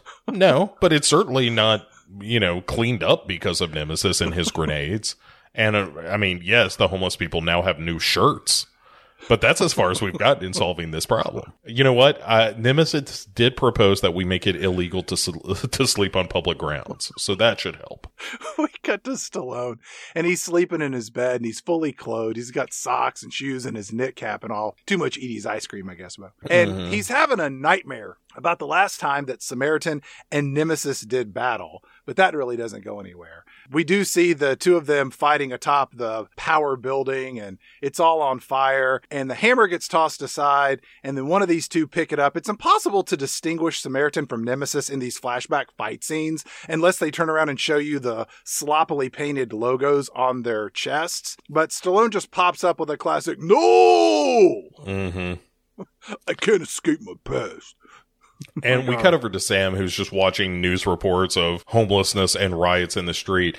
Last night, guys dressed up like Nemesis. They held a rally and triggered a night long of looting, and power went out. And what? Hold on. Someone's telling me unemployment and poverty are on the rise. It's only a matter of time before the city implodes. Sam also sees Stallone going to work and he runs out to follow him. He is, is chasing him through the streets of Trashlanta. Mm-hmm. And Stallone's like, Hey, I watch this. I'm going to hide on this kid, jump out and scare him. And so he does. He hides around a corner. And when Sam goes by, he comes out and he's like, Hey, how come you follow me all the time? I bet you go home. What I gotta do to make you quit following me? Throw you under a bus? He does threaten to throw him under a bus, which is pretty good. The Samaritan would never do that. That sounds like something that shitbag Nemesis would do. Nemesis sucks. Samaritan rules, and you're Samaritan. Hey, you want to be my new dad? Yeah, I, let me just correct you on a couple points. I mean, like Nemesis was just kind of misunderstood. He wasn't the worst guy in the world. Tell you what, uh, I'm about to go take this camera I fixed to a pawn shop. You, you can tag along if you want. You got your own bus fare? Because, look, I, I ain't got that much money, all right? I took some more copper out of a building. I got all kinds of bus fare. oh, Edy's ice cream, that's premium product. It costs a lot of money. I want money be paying for you right on the bus down the pawn shop. Uh, maybe I get some money pawn shop. I can pay for you right back, but not to, to the pawn shop. so anyway, while they're on the bus, Sam is like, "Hey, if if you're a superhero, how come you don't do more awesome stuff instead of sitting around your apartment sucking all the time?" He's like, "You know, I'm I'm a troglodyte. You know what that is? Is a, a word it means a cave dweller. I'm like I'm alone and happy." And he's like, "I don't think that's true. Here's the pawn shop." Let's go in there and steal some stuff. I bet they've got a lot of copper in the pawn shop. I've got a lot of experience creating a distraction. Do you have a pack of hot sauce? I'll put it on my head. You can steal whatever you want. Yeah, about you stay outside. I'm going to go into the pawn shop and take care of the business. As they're going into the pawn shop, a guy bumps into Stallone, It's a real shoulder check. and Stallone looks at him like he's about to pick up this guy and crumple him into a ball. It's a pretty good scene in a movie that's not very good because you see Stallone control his rage. And I really thought I was like, oh, he's going to let this fly later, which he does, but it doesn't get to that moment of like, just let it loose. To prevent the kid from following him in, Stallone just rips off the door handle. I thought he ripped the door handle off because he was so pissed off at that guy shoulder checked him. I, I think it's a little of both. Okay. Seems a bit excessive to prevent the kid from coming in, but maybe, yeah, I, I can see where you're coming from. Anyway, he has a little back and forth with the guy who runs the pawn shop, mostly about the fact that the guy just ripped the handle off the door. What the fuck did you just do? It just comes off. You know, sometimes the door handles rip off. Like, hey, give me some money for this camera. I'll give you 25. Give, give me 50. I'll take a picture with it. Come on. And these are the moments in Stallone movies that just make me love him as an actor. He can be so charming and likable. And I, I wish there was more of this in this movie, which I think he could have done with the character he's playing. They just, they just don't do it. Yeah, it is a nice moment. Like, hey, I'll take a picture with you. Um, give me 50 bucks. I mean, again, it's like him talking about his turtles in Rocky. Right. Or him working the crowd in the restaurant in Rocky Balboa, you know? Like I said, I'm a Stallone apologist. I enjoy him greatly. On their way out, though, they see a bunch of looters running across the street. And Stallone says, Well, that's what happens when you get a bunch of genetic freaks to fix your problems instead of you fixing the problem. Because if you don't fix the problem, problem fixes you or something. And you're like, What? I don't know that any of that makes sense in, in that order. Yeah, his character does not give a lot of sound advice at all in this movie. No, but Sam is asking him like, "Hey, how, are you so super strong?" And he's like, "Well, I'm not as strong as I used to be because you know you got to care about stuff to be real strong. I stopped caring a long time ago." I could I, I couldn't pick up that boulder. I could pick up that other smaller boulder over there. I could pick up a smaller one, yeah. uh, it's a joke for four people who know that particular sketch from Saturday Night Live. but so he falls around apparently all day because it's night by the time they get back to the apartments, Well, they walked home, right? They didn't take the bus. yeah, because they didn't have any money, much had to money pay for that door. yeah, and Stallone says like, "Look, I told you way too much," and Sam's like. No, you can trust me. I don't suck. Hey, can I ask you a question? Do you ever get scared or anything? And Stallone's like, Yeah, sure, I get scared. And you know, it happens all the time. Just you just person like you. I don't like to fight nobody. When I get scared, the first thing I do is freeze up or just run away. And Stallone says, Hey, that's, that's pretty smart running away like a coward. You know, do you scream, please don't hurt me when you run away? Because that's the mark of bravery, all right? Now, uh, hey, why don't you give me that watch on your wrist? I'll try to fix it. Uh, by the way, is there backstory that broken watch you wear? You know what? Forget about it. I'm just, you know, f- pretend I didn't even answer the question because it don't matter in the movie. How about I just assume, you know, that like that came from your dad or something, and we'll just leave it at that. How about that? Oh, th- oh, this old thing? I stole it from that apartment over there. I think it makes me look badass. I found it in the in the when I was stealing wires out of there. I found it in the wall. It was actually around the wrist of a corpse that I found inside Dumpy one day. He's right. He also took the man's shoes. That's bad luck, Samuel. I've told you that before. I do like the fact that Stallone here says like fighting people in the street is for fools.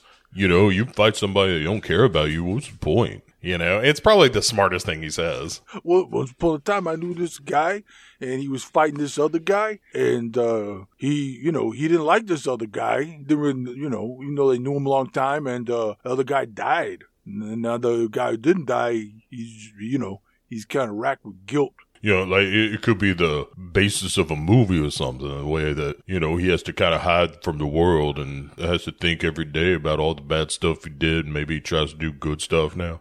You get in a fight like that, Sam, it ends one two ways. You're dead or crippling depression, which you pick, all right? You don't fight in the street. You what you do? You run away and you scream, "Don't hurt me," all right? and if they do get on top of you, piss your pants, shit yourself. What I do is I like to act just totally crazy. Like I start ripping out my own hair and trying to poop in my hand, throw it out. Because if you're crazy enough, Sam, you know, people don't mess with you as much. Back at home, though, Stallone is watching another news report of rioters and another blackout, which, Where are the police in this town, Bo? Where is the scene that shows this as opposed to just watching a news report? I mean, th- I guess it sounds real expensive to show that, so they, they cut that out of the movie. But, you know, like, oh my God, this bomb blew up over here. There were chaos and people running everywhere and there was fire. And I mean, it, trust me on this, it was amazing to see. The thing that really bothered me most about this movie is that it always feels like it never gets out of first or second gear. And that's okay to have a superhero movie that's more of a character study, which was done in Unbreakable. Yeah, Like, yeah, yeah. You could do that and really make that the focus, but the movie sort of plays in both worlds. Like it wants to be an action film, but it also wants to be more of a quiet study of this character to some extent, or the relationship between he and this boy. And it just doesn't have the money or focus to do either well. And so it does both badly. Yeah. He does stop eating his Cheerios, though, at the mention of Nemesis, as the news is like, and there are reports of Nemesis being back, and he crushes the Cheerios in his hand. Yeah, and it's in a plastic bowl. Well, you know, it's it's what he found in the garbage, I'm sure. Lou, hey, I can fix up this bowl. it's pretty good bowl. anyway, once again, Stallone's like heading to work or whatever, and Sam stops him and is like, Hey, how about you blow off work and teach me how to fight?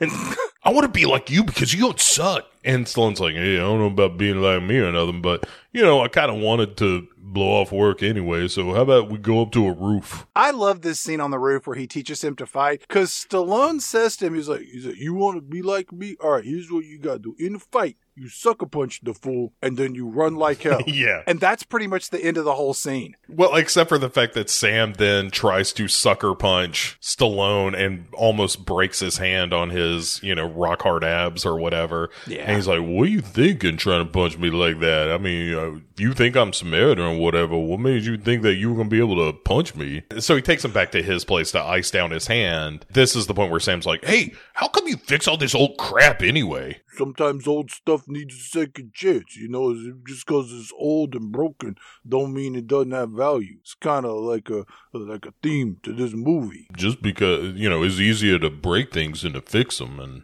so I'm trying to fix stuff now. Sam is like, hey, this guy I know, Martin Starr, he said that Nemesis had a plan to throw the whole city into darkness and chaos. And Stallone's like, hey, your friend Martin Starr, I don't know what the hell he's talking about. And all I know is Nemesis died that night. And that's all you need to know about. I'm definitely not Nemesis. You go home now, all right? Flashback's over. All right. How about you get out of here? Because, you know, like you're always coming at me with all these questions, making me think about my past and things that maybe I regret. So beat it. The next day, Sam is walking down the street, and Cyrus pulls up in one of his gray Nimbus mobiles. And Cyrus says, Samuel, did you enjoy the C notes I gave you a few days back? I love calling them C notes, boys. It makes me feel like I'm from the streets. Anyway, uh, Samuel, the time has come for you to pay the proverbial piper. Get into the back of my street hot rod. Driver, away we go. So Sam climbs in and uh, the back, and he's there with Syl. And then we show up at Cyrus's warehouse, and Sam and Syl are carrying in bags of delicious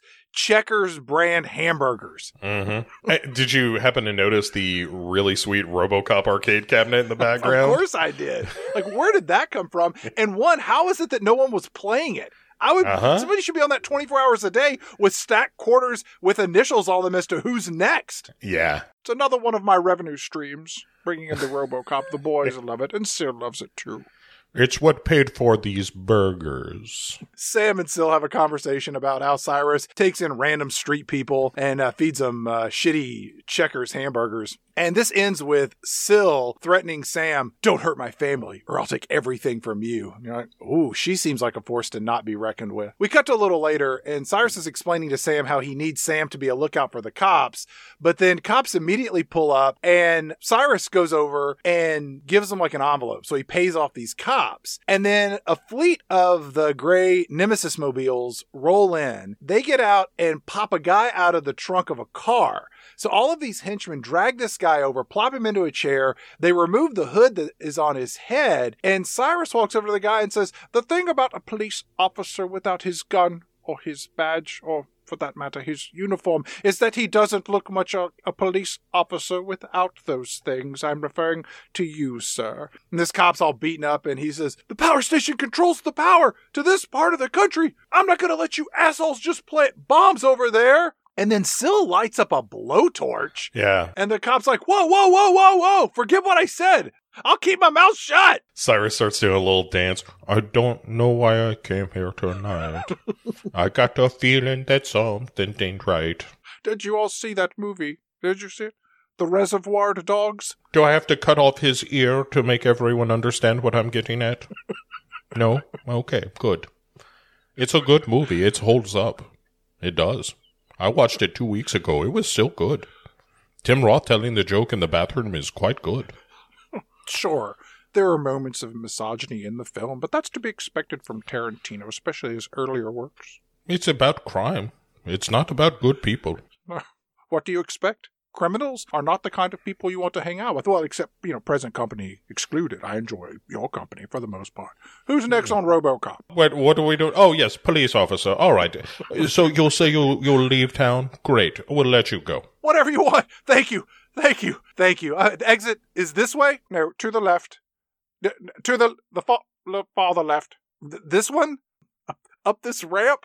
No, not up the ramp. You want to go directly in front of me, but with your back to me. There's not a door that I can see in front of me. Oh, it, it you'll see it when you get closer and further away from me. Is it? Wait, uh, is it over here next to these this Nope. giant pool of dried blood? Straight up, still give me the gun, please.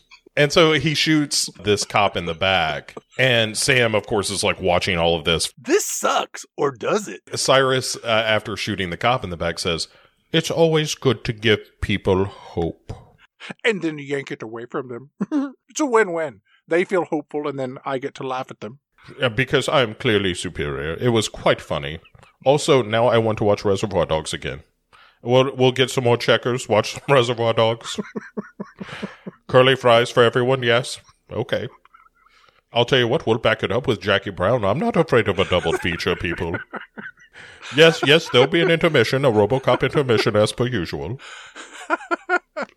so anyway, so Sam then finds Rizzo the Great and his his group punching Jace, his old pal. He interrupts and Rizzo's like, Well, it looks like our old friend Sam. So are you with us? Are you against us? And so Sam is like, Wait a second. What did that old Stallone guy tell me? Oh yeah, sucker punch. So he sucker punches Rizzo the Great and Jace runs, but Sam forgets the running part. Again, whoops. And Rizzo and his goons grab Sam and is like, Well, it's time to teach you a lesson, pal. and so he grabs like a heavy ass wrench. It's like one of those oversized giant plumber's wrenches. But he is Rizzo the Great, so of course that's what he's going to use as his weapon of choice. Yeah.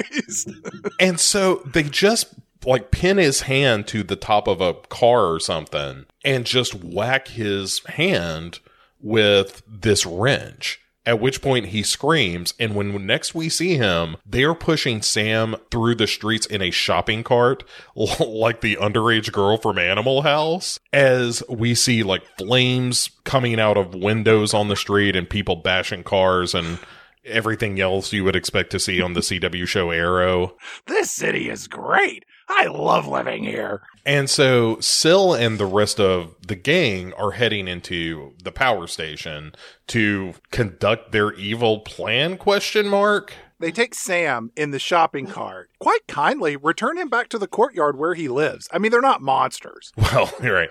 And Stallone sees this from his window that they arrive and, and drop off Sam. So then Stallone takes Sam to the hospital where Sam's mom works. And his mom comes out and she says, What happened? He's like, Oh, he got beat up. And she says, You couldn't stop him? Some hero you are. He's like, Wait, wait hero? What? Sam tell you I was a hero? He said he could keep a secret.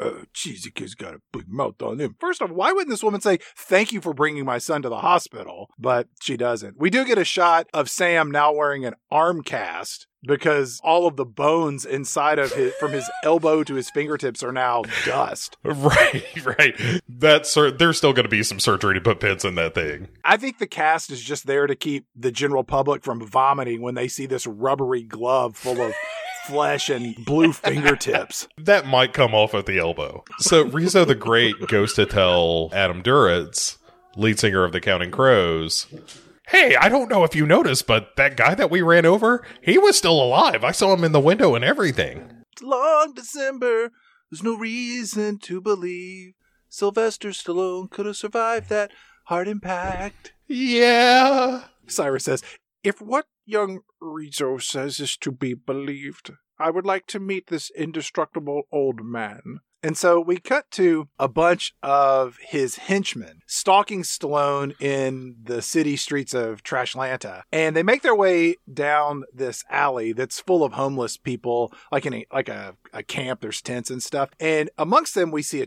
a kid bouncing a tennis ball off the wall. And then one of the thugs takes this kid's tennis ball because he's a real dick. And then Stallone stops walking with these henchmen stalking him. He says, Hey, I think you guys should think long and hard before you make a big mistake. I just want to point out we are two thirds of the way through this movie. We're real close to wrapping it up. And mm-hmm. there have been zero action sequences. Unless you count him beating up those kids early in the movie.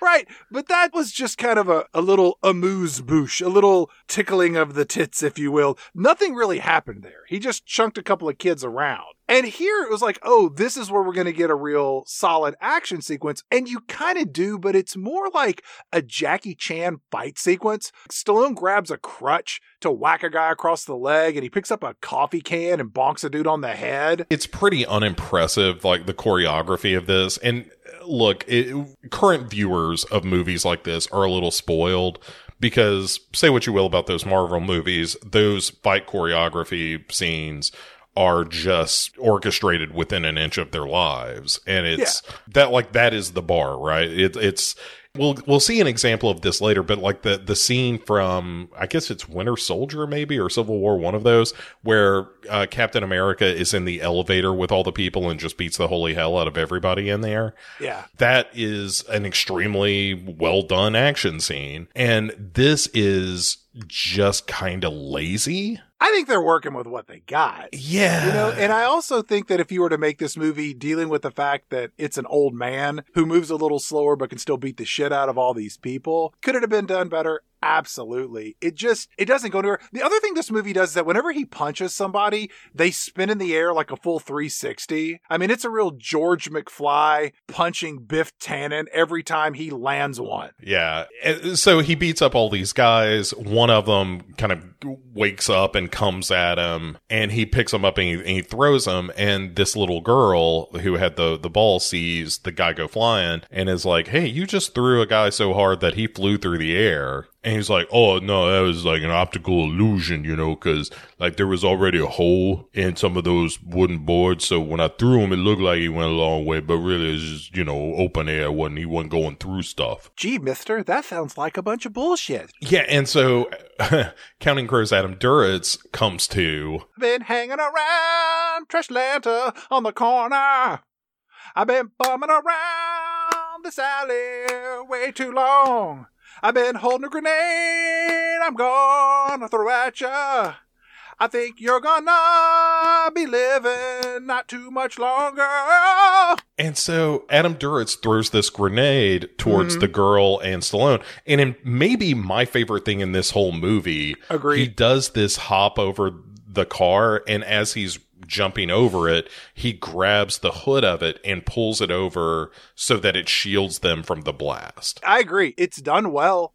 It, it's Yeah. a nice move. And then a bunch of people record this on their phones, which comes to absolutely nothing for how much screen time they give it. This movie does this a lot. It's so frustrating. You would think that the news reports are, oh my God, you know, Samaritan's back. Why not make Martin Starr instead of a, a weirdo with hairless cats that runs a soon to be out of business bookstore? Make him an intrepid reporter. You know, who's also written a book or is like, you know, believing these theories and they're the ones that are on the news. Like you just, you make that your Lois Lane type character. Uh, because you only had him for a day. I guess, but I'm just saying if you were to write this screenplay, why not make make that reporter an older reporter who used to report on Nemesis and Samaritan Right. back when they were in their heyday. And they're like, I think this person is still alive. Like there have been things that have happened. Like this movie could have been so much better. Yeah. And you could make that reporter character sort of embody the city as a whole, where he is disillusioned and has no hope anymore.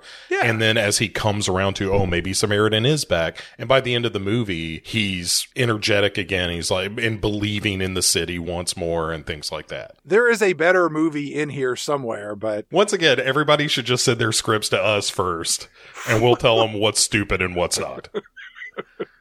So, sirens blare as people are filming all this on their phones. Stallone heads to his apartment to pack a go bag so that he can go where, who knows. Also, if you were Nemesis and you were wanting to disappear, why would you live in the same city that you were known as Nemesis? You could go anywhere in the world, but he doesn't. So, on the news, we see a, ro- a reporter say, Chaos is taking over the streets. Is Samaritan back to exact his own brand of justice? We will see. And then Sam knocks on the door, and Sam says, Hey, uh, thanks for taking me to the hospital to get this cast on my arm. The doctor says there is zero chance of it healing. I mean, he said it kind of. I mean, I had to make it out because he kept vomiting in between even words, not even sentences. He would say one or two words and then just puke in a bucket that he kept. I mean, that was before he put the cast on. Once he put the cast on, he was able to talk to me a little more. He was like, hey, your arm sucks. He said, First it'll turn purple, then blue. Then gray, then back to blue, then gray again. Second gray, I come in and see him, and he says they're good, that I'm going to get a new nickname, probably Stumpy or Lefty. He turned to the nurse and he said, Hey, nurse, do you smell that? It ain't going to get any prettier. I think he was talking about my arm because it smells weird. Also, I took your advice and I sucker punched the guy when I got into a fight, but I forgot to run away and scream, please don't hurt me. That's why they beat the shit out of me. Also, Cyrus is planning to blow up the power stations to create chaos in the city. Well, I mean, more chaos than there already is. And Stallone says, Yo, kid, call, call the cops. I can't help no more. And Sam says, You know what? You suck. You're as bad as everybody else. If I didn't know any better, I would say you're Nemesis, but you're clearly Samaritan. We go back to Cyrus's hideout with uh, Counting Crows frontman Adam Duritz, who is like, Hey, have you turned on the news lately? And Cyrus is like, no, I do not like to watch the local news. I find that it is mostly about spelling bees and local sports, and I do not care about the local sports. I'll be honest with you. These lines of lightning on him mean we're never alone, never alone. Come on, let's all get close, closer to the TV. Samaritan's back, baby, can't you see? Come on, come on, we're all fucked. We're accidentally fucked. Accidentally fucked. Cyrus takes his magic hammer and just smashes the TV. Well, that's what I think of that news report. And by the way, somebody go loot me another TV because after watching Reservoir Dogs and then Jackie Brown, we're just going to do the whole Tarantino run. Okay, people.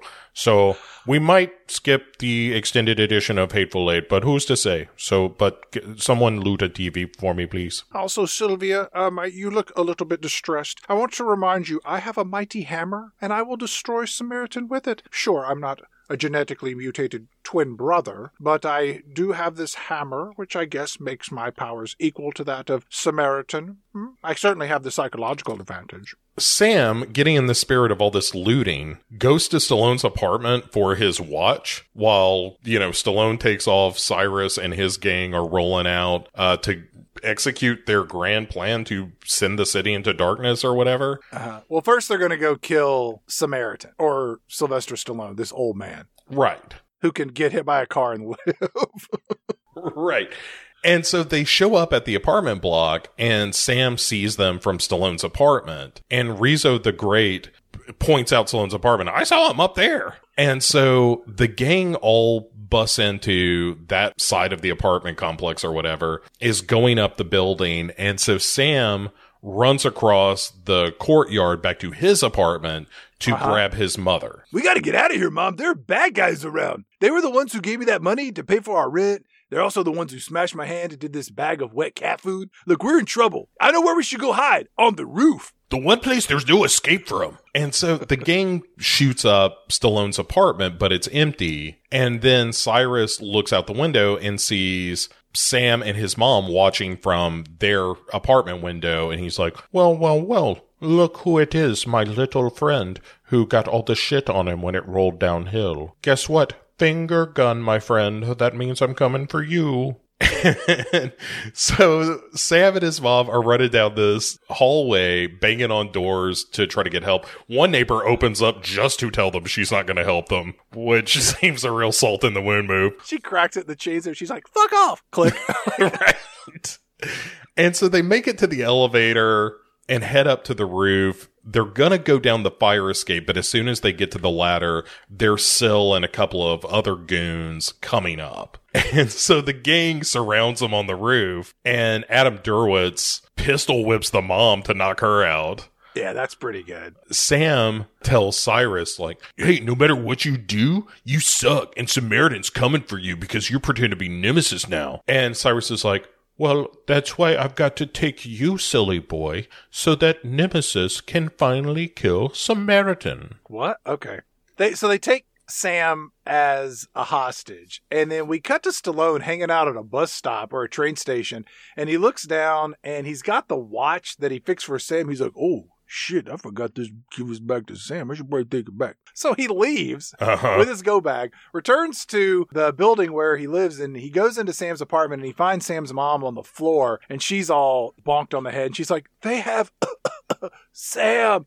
And Stallone's like, oh, not for long. I gotta get this watch back to that kid. So Stallone then goes to the garbage place where he works and he loads up the back of a garbage truck with a bunch of metal barrels that are full of something. Maybe they're empty. We don't know. And Yeah. then we get to Cyrus and his crew, and they are detailing where they put the bombs, which is around maybe a power station, maybe the city. Again, the movie doesn't explain it. And then Stallone shows up in his garbage truck and he roars down the street towards Cyrus's warehouse garage. Thugs start shooting machine guns at the garbage truck. It really does nothing to stop him. Stallone gets shot repeatedly in this movie, but he just it doesn't have any impact on him. The garbage truck does crash through the wall of the warehouse and flips over on its side. Then we get another Jackie Chan style fight sequence where Stallone, again, who is unstoppable and indestructible, kicks and punches his way through the bad guys one by one in cartoonish fashion, which I think the cartoonish way he beats these bad guys up is to the benefit of the movie. Yeah, my favorite of all of this is when he's got like some kind of air tank and hits one guy with it and then just knocks off the end of it with his fist that sends air tank and dude holding it flying. It's a real Wile E. Coyote moment. Yeah, but that's the kind of stuff that you need in a movie like this, I think. Cyrus walks down from the upper level to the main level, you know, giving it a nice golf clap of Ah, congratulations. Uh, someone bring me the kid. What is his name? Ben? Brad. What is the boy's name? It begins with an S. Shane. Shane? Is it Sil? No, that's the girl. That's you. Hmm. Is it Adam Duritz? No, that's you. Yeah.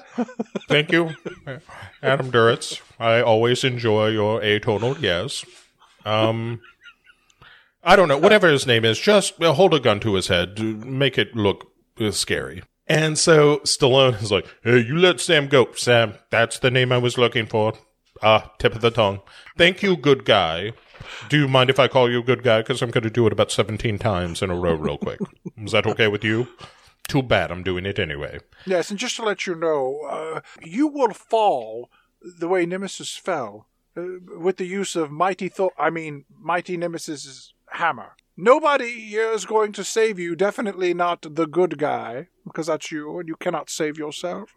Cyrus does clock him with a hammer uh, one time here, and then Stallone grabs the end of it on the next swing and holds it, and he says, "Hey, you know, you keep calling me the good guy, but I don't know if you've been watching like this movie for a while, because like there were a lot of clues, but I'm really the bad guy. I'm really Nemesis." I will say, I like Stallone's delivery. This is where he kind of unleashes that rage, and just the way that he screams, I, I enjoyed it. Where he's just like, "I'm the bad guy," and it, and it was like like sort of owning his identity that had remained dormant for decades. Right. Because when he starts to kill these people.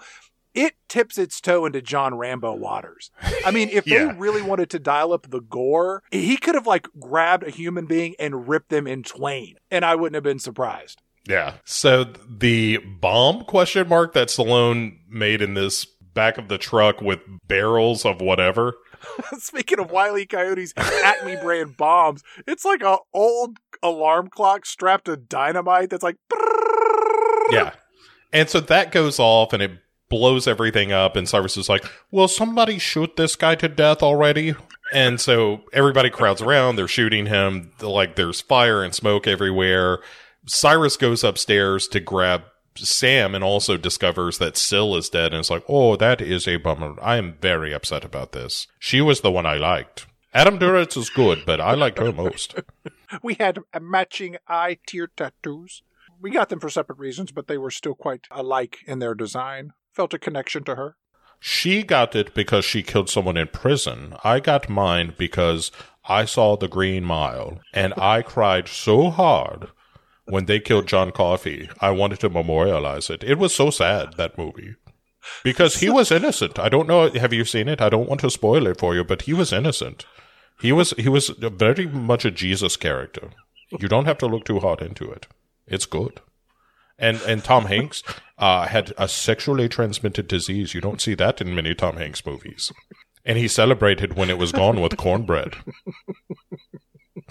That was one of my favorite parts. It's hard to say that I have a favorite part of the Green Mile because so much of it is good, but the cornbread is one of my favorite parts.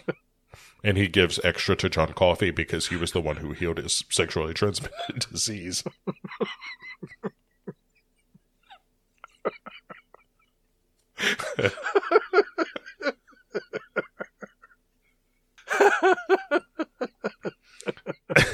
and so, anyway, he grabs Sam and runs off. That's what bad guys do at the end of movies. right. And he, he takes him up to the upper, upper level. And this building is now on fire because of the explosion from the garbage truck. Stallone just one by one just rips through all of the henchmen. At one point, he gets inside a warehouse elevator with a bunch of guys and they all have guns and just the doors close and all you hear is just shrieks and prayers and people calling for their mother as they meet their maker. The, uh, again, that's the Captain America comparison between that movie and this, which is in that movie, you see what happens in the elevator. In this, they're just like, eh, he did his thing. You know how they could have made it, that how they could have differentiated is if when he went in there, you just saw two big splats of blood just gush across the dirty windows. Yeah. And then he comes out and he just looks like Carrie. Like he's just covered in blood. Like, what? They do the split screen from here on out, the rest of the movie, uh, with Cyrus carrying the boy and Stallone just murdering wantonly. That would have been good. Cyrus takes Sam and he handcuffs him to a pipe upstairs as fire rages all around. That seems like a good thing a villain would do to a kid. Yeah, and well, and then the bombs go off, so the city actually does lose all its power. Yeah, and Cyrus gives a big roar. "Rawr." Boys, girls, oh, Sil's dead. Boys, we did it. Nemesis has has sent the, the city into chaos. This would be a lot more celebratory if most of you weren't dead. Hmm.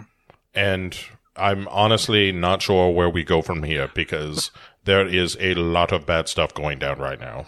Uh, mostly because of this Nemesis character. He is he is really making he's a, a real fly in the ointment. Who's Nemesis again? Wait, am I? Does that make me Nemesis two? Could I be two Misses? Stallone makes his way upstairs. Cyrus sees him and says, Listen up, old man. I'm going to do what you could never do. I'm going to destroy the city and I'm going to destroy you. And then they start to tussle. Stallone um, ends up on the ground and he says, Look, there never was a plan, all right? The whole thing that Nemesis was trying to do, it was just a trap. Look, I made this hammer, all right? And then I wanted to hit my brother with it real hard because when we was kids, he would, whenever we would play Tecmo Bowl, he would never let me be the Raiders. Uh, you know, with Bo Jackson, that he, he always won, and he, I was like, enough. So I was like, I'm gonna make this magic hammer. I'm gonna, I'm gonna teach him to let me be the Raiders, Tecmo Bowl. Also, you would always just do that Hail Mary play and it would just like he would get touchdowns every time and I never got to win or nothing. And I was like, let me go first. Let me try the Hail Mary. And then he would knock the controller out of my hand and call me a, a baby boy. And I hated it. Anyway, Cyrus gets the upper hand, is about to drop Stallone off the edge of this burning pit, like we've seen in all the flashbacks where Samaritan died. But Sam, thinking fast, grabs a pipe that he was chained to. He kind of pulls it free and hits Cyrus in the back of the head from behind Uh huh. which should drop him, but he apparently has nemesis powers because of the hammer or whatever. Okay. He's fine, but I mean, it, it knocks him down enough that Stallone can crawl out of this pit and grab the hammer back. And then he does just a Superman where he takes this hammer and wraps it around Cyrus so that Yeah. it traps his arms at his sides. And then he just takes Cyrus and lifts him over his head and it's like, hey, look, you know, you want to do this whole fire pit thing. We'll do the fire pit thing. look, I'm really upset that this is how things turned out. Are you sure that you don't want to work together or something? No, I'm going in the pit. Okay. So be it. and so he throws Cyrus into this fire pit, and then Stallone just collapses and starts steaming because he's had to do all his superhero stuff, and now all the cellular thermodynamics or whatever are all out of whack. Luckily, Sam runs over and turns on a spigot that spews water out, gets all over Stallone. So he cools down, even though they're surrounded by, you know, temperatures that have got to be equal to or greater than the core of the sun. Well, and but it still doesn't seem to help because it looks like Stallone dies, and then Sam is like, "Hey, come on, you need to fight. You suck if you die." And so Stallone is like, "Oh, okay, I guess you know I don't want to suck or nothing, so I'm alive again. Look at that, I'm a hero." Then Stallone's like, "Hey, by the way, nice sucker punch with the back of the head thing and that Cyrus guy." You, you still forgot to, to scream and run away, but you know, you'll get there. You'll get there. You're young, all right? Oh wow, this place really on fire. Uh, I tell you what, um, I'm gonna pick you up and you hold on tight, and you may not want to watch any of this. And Sam's like, wait a second, what are you doing? Are you gonna do something that sucks? And so Stallone grabs this kid and then just runs directly at the wall, jumps through it, and into the building beside this one. And they crash onto the ground and, you know, they kind of like sit up, giving it the because they're covered in ash and, you know, broken bricks and rebar. Once they're, you know, safe in quotes, although pr- Sam's other arm is probably jelly at this point also, and he'll never be able to hold a job for his entire life. No. Uh, He asks Stallone, Hey, is it true that you're really Nemesis? Or were you making that up, like, you know, just to throw the other Nemesis off? And he's like, No, it's true. I, you know, look, I was Nemesis. What do you want me to say? I was the bad guy. And Sam's like, well, you know, you've been fixing stuff on this movie. It's kind of the theme of the movie. So, like, you could fix this like you do all that radio stuff. And Stallone is like, well, I mean, while we're talking about like themes of the movie, how about this one? Like, um, if it was only bad people doing bad things, it'd be easy to get rid of all the villains. But the truth is, there's good and bad in everyone. And we got to learn to live and learn to give each other what we need to survive together alive. But I think you, Sam, will make the right choice. But, but to stop right there. I don't think I need to go any further. Yeah, I mean, I think I got to pay the Michael Jackson estate some royalties if I keep going, but you you know what I mean. Plus, it's going to introduce themes that really fall outside the bounds of this particular motion picture. And so then Stallone is like, "Oh wait, I hear some police cars. That's my signal to skedaddle." And then he's like, Hey, what's that over there? and Sam goes, What? Is it something that sucks? and then Sam turns around and Stallone has just magically disappeared. Like a ninja, he is gone. Yeah. And so we go down to the street where Rizzo the Great is being hauled off while screaming about like, "Wait, Nemesis is real.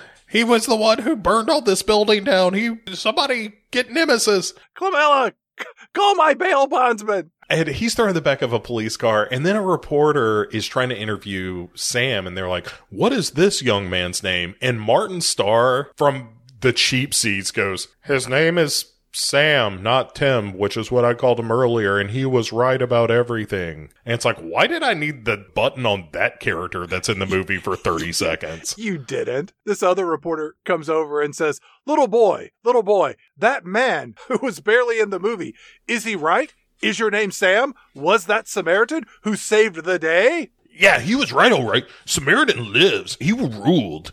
And he saved my life and he killed that other guy pretending to be Nemesis. Oh, also, check out what's in my pocket. He fixed this watch for me that may or may not have been my father's, or maybe I found it in a house. Really doesn't matter, but you know, it's the last thing I'm going to look at in this movie. And it kind of glows blue for some reason. And then the crowd is chanting, Samaritan, Samaritan.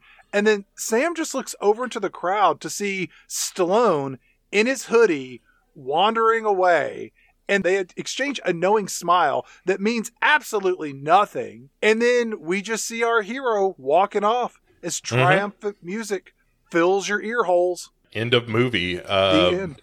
as you said, this movie never gets out of first or second gear. It is like that climax of the movie feels completely anticlimactic because you just don't have there. It doesn't feel like there are any real stakes. You know, like yes, the, the Cyrus's plan kind of worked because everything went dark, but it doesn't really matter, right? Right. what was the point of any of this? like, you know, I always go back to that uh, J.K. Simmons line from Burn After Reading of like, so get back to me after any of this means something. And that that's how I felt at the end of this movie was so what was the point of any of this? Like, is he going to become Samaritan now? Maybe. But even if he does, kind of, who cares? And yeah, it's this feels like a real waste. Like there is a good kids gateway superhero movie to be had here or you go dark with it one or the other but this movie kind of has elements of both and doesn't neither one very well. It's just a real bummer. This movie is like all over the place. It's real messy it loses its way all over the place and it, it's bad this is a bad movie I wonder how this movie would have been received if it had been in theaters. worse Right, right. But the fact that it's on a streaming service, that I don't think it has the word of mouth or sort of the the pop culture like stink that gets on certain things. right Right, where Yeah. people are like, like it becomes fun to pile on of how shitty this is. But it's like, yeah, if we sneak it into a streaming service, like the general public is going to watch it and be like, eh, uh, you know, it was equally as good or bad as most things I watch. Like, okay, whatever. You know, is The Bachelor on? Is you know, how about hey, let's watch The Masked Singer? You know, just crazy, stupid shit that I'm like, Yeah, I mean, and that was kind of the point of doing this season in general is, to sort of examine how being a straight to streaming movie changes a perspective on a movie. And I mean, yes, it would be a greater travesty if this had hit theaters because of how cheap and shitty it is. and how there aren't really a lot of likable characters and the one likable character you do have in Stallone starts the movie by beating up children. It's yeah, it's it's real bad. There's plenty of worse stuff out there that goes straight to streaming for sure, but it kind of shows you a bad version of what Stallone's future is like if this sort of thing keeps up where he continues to dilute the good name of like, hey, if Sylvester Stallone is a movie, you can expect at least a certain level of polish. yeah, And this movie feels woefully cheap and, un- and unpolished. he's the best thing in it. Absolutely, absolutely is. But that's not saying much. I mean, he's No. he's okay in this movie, but it's just such a bad script and such a, a poorly edited movie and poorly written movie. that's where it starts for me the writing of it like the Yeah. plot holes and the and the characters and the backstory like i don't understand what we're trying to do here i get that you can do the you know we think you're the good guy but you're the bad guy and you deal with the complex nature of good versus evil and what makes someone noble versus making someone a villain they just don't do they just didn't successfully execute any of that here Yeah. but if you're, I will say that if you're a big fan of Sylvester Stallone and you got nothing better to do on a rainy Sunday afternoon and you want to check it out, you could absolutely do worse. You could definitely do better. But it's just, it's just poorly executed, poorly written, and but he's having a good time. Yeah, I suppose. Um, I, I, I, like I said, I think you like this more than I do. I think this is a real waste of everyone's time. And if you want, if you're a Stallone fan, just go back and watch one of the better Stallone movies. Like, go back and watch Copland again. Yeah, watch Copland if you haven't seen it. That'll that'll serve you better. Absolutely. Yeah. Bo, Yes. Ah, we're over the hump. This is episode three. What do you have for us for episode four of this season's theme? Stream on. Well, if you thought this was bad, Chad, I see your Samaritan and I raise you a Zack Snyder straight to Netflix kind of sequel to his version of Dawn of the Dead, which is a surprisingly good movie, which leads to Army of the Dead, which is a maybe not so surprisingly terrible movie. It is overlong. There are terrible characters, chintzy effects. It's really everything that we could want out of a straight to streaming movie. It's garbage. And it's also two and a half hours long. You know, Ugh. you got that to look forward to. I do have that to look forward to. Didn't they make a sequel to this movie or a prequel or Yeah, Like- there's a, a movie called Army of Thieves, which is a prequel movie about one of the characters in this film uh, that I have never seen because the character is not all that interesting. And I hated this movie so, so much. I cannot wait to discuss it with you. So Yes. come back and see us in two weeks' time. As always, like, rate, review. You can drop us an email at pick6movies at gmail.com. Bo, do you have any final thoughts on Samaritan? You know, we could also go back and watch Once Upon a Time in Hollywood. You know, that's it's sort of a fairy tale about 60s era Hollywood. Anyone? No? All right. Jackie Brown again it is. My quarter's on the Robocop machine, by the way. Next turn. We'll see everyone in two weeks' time.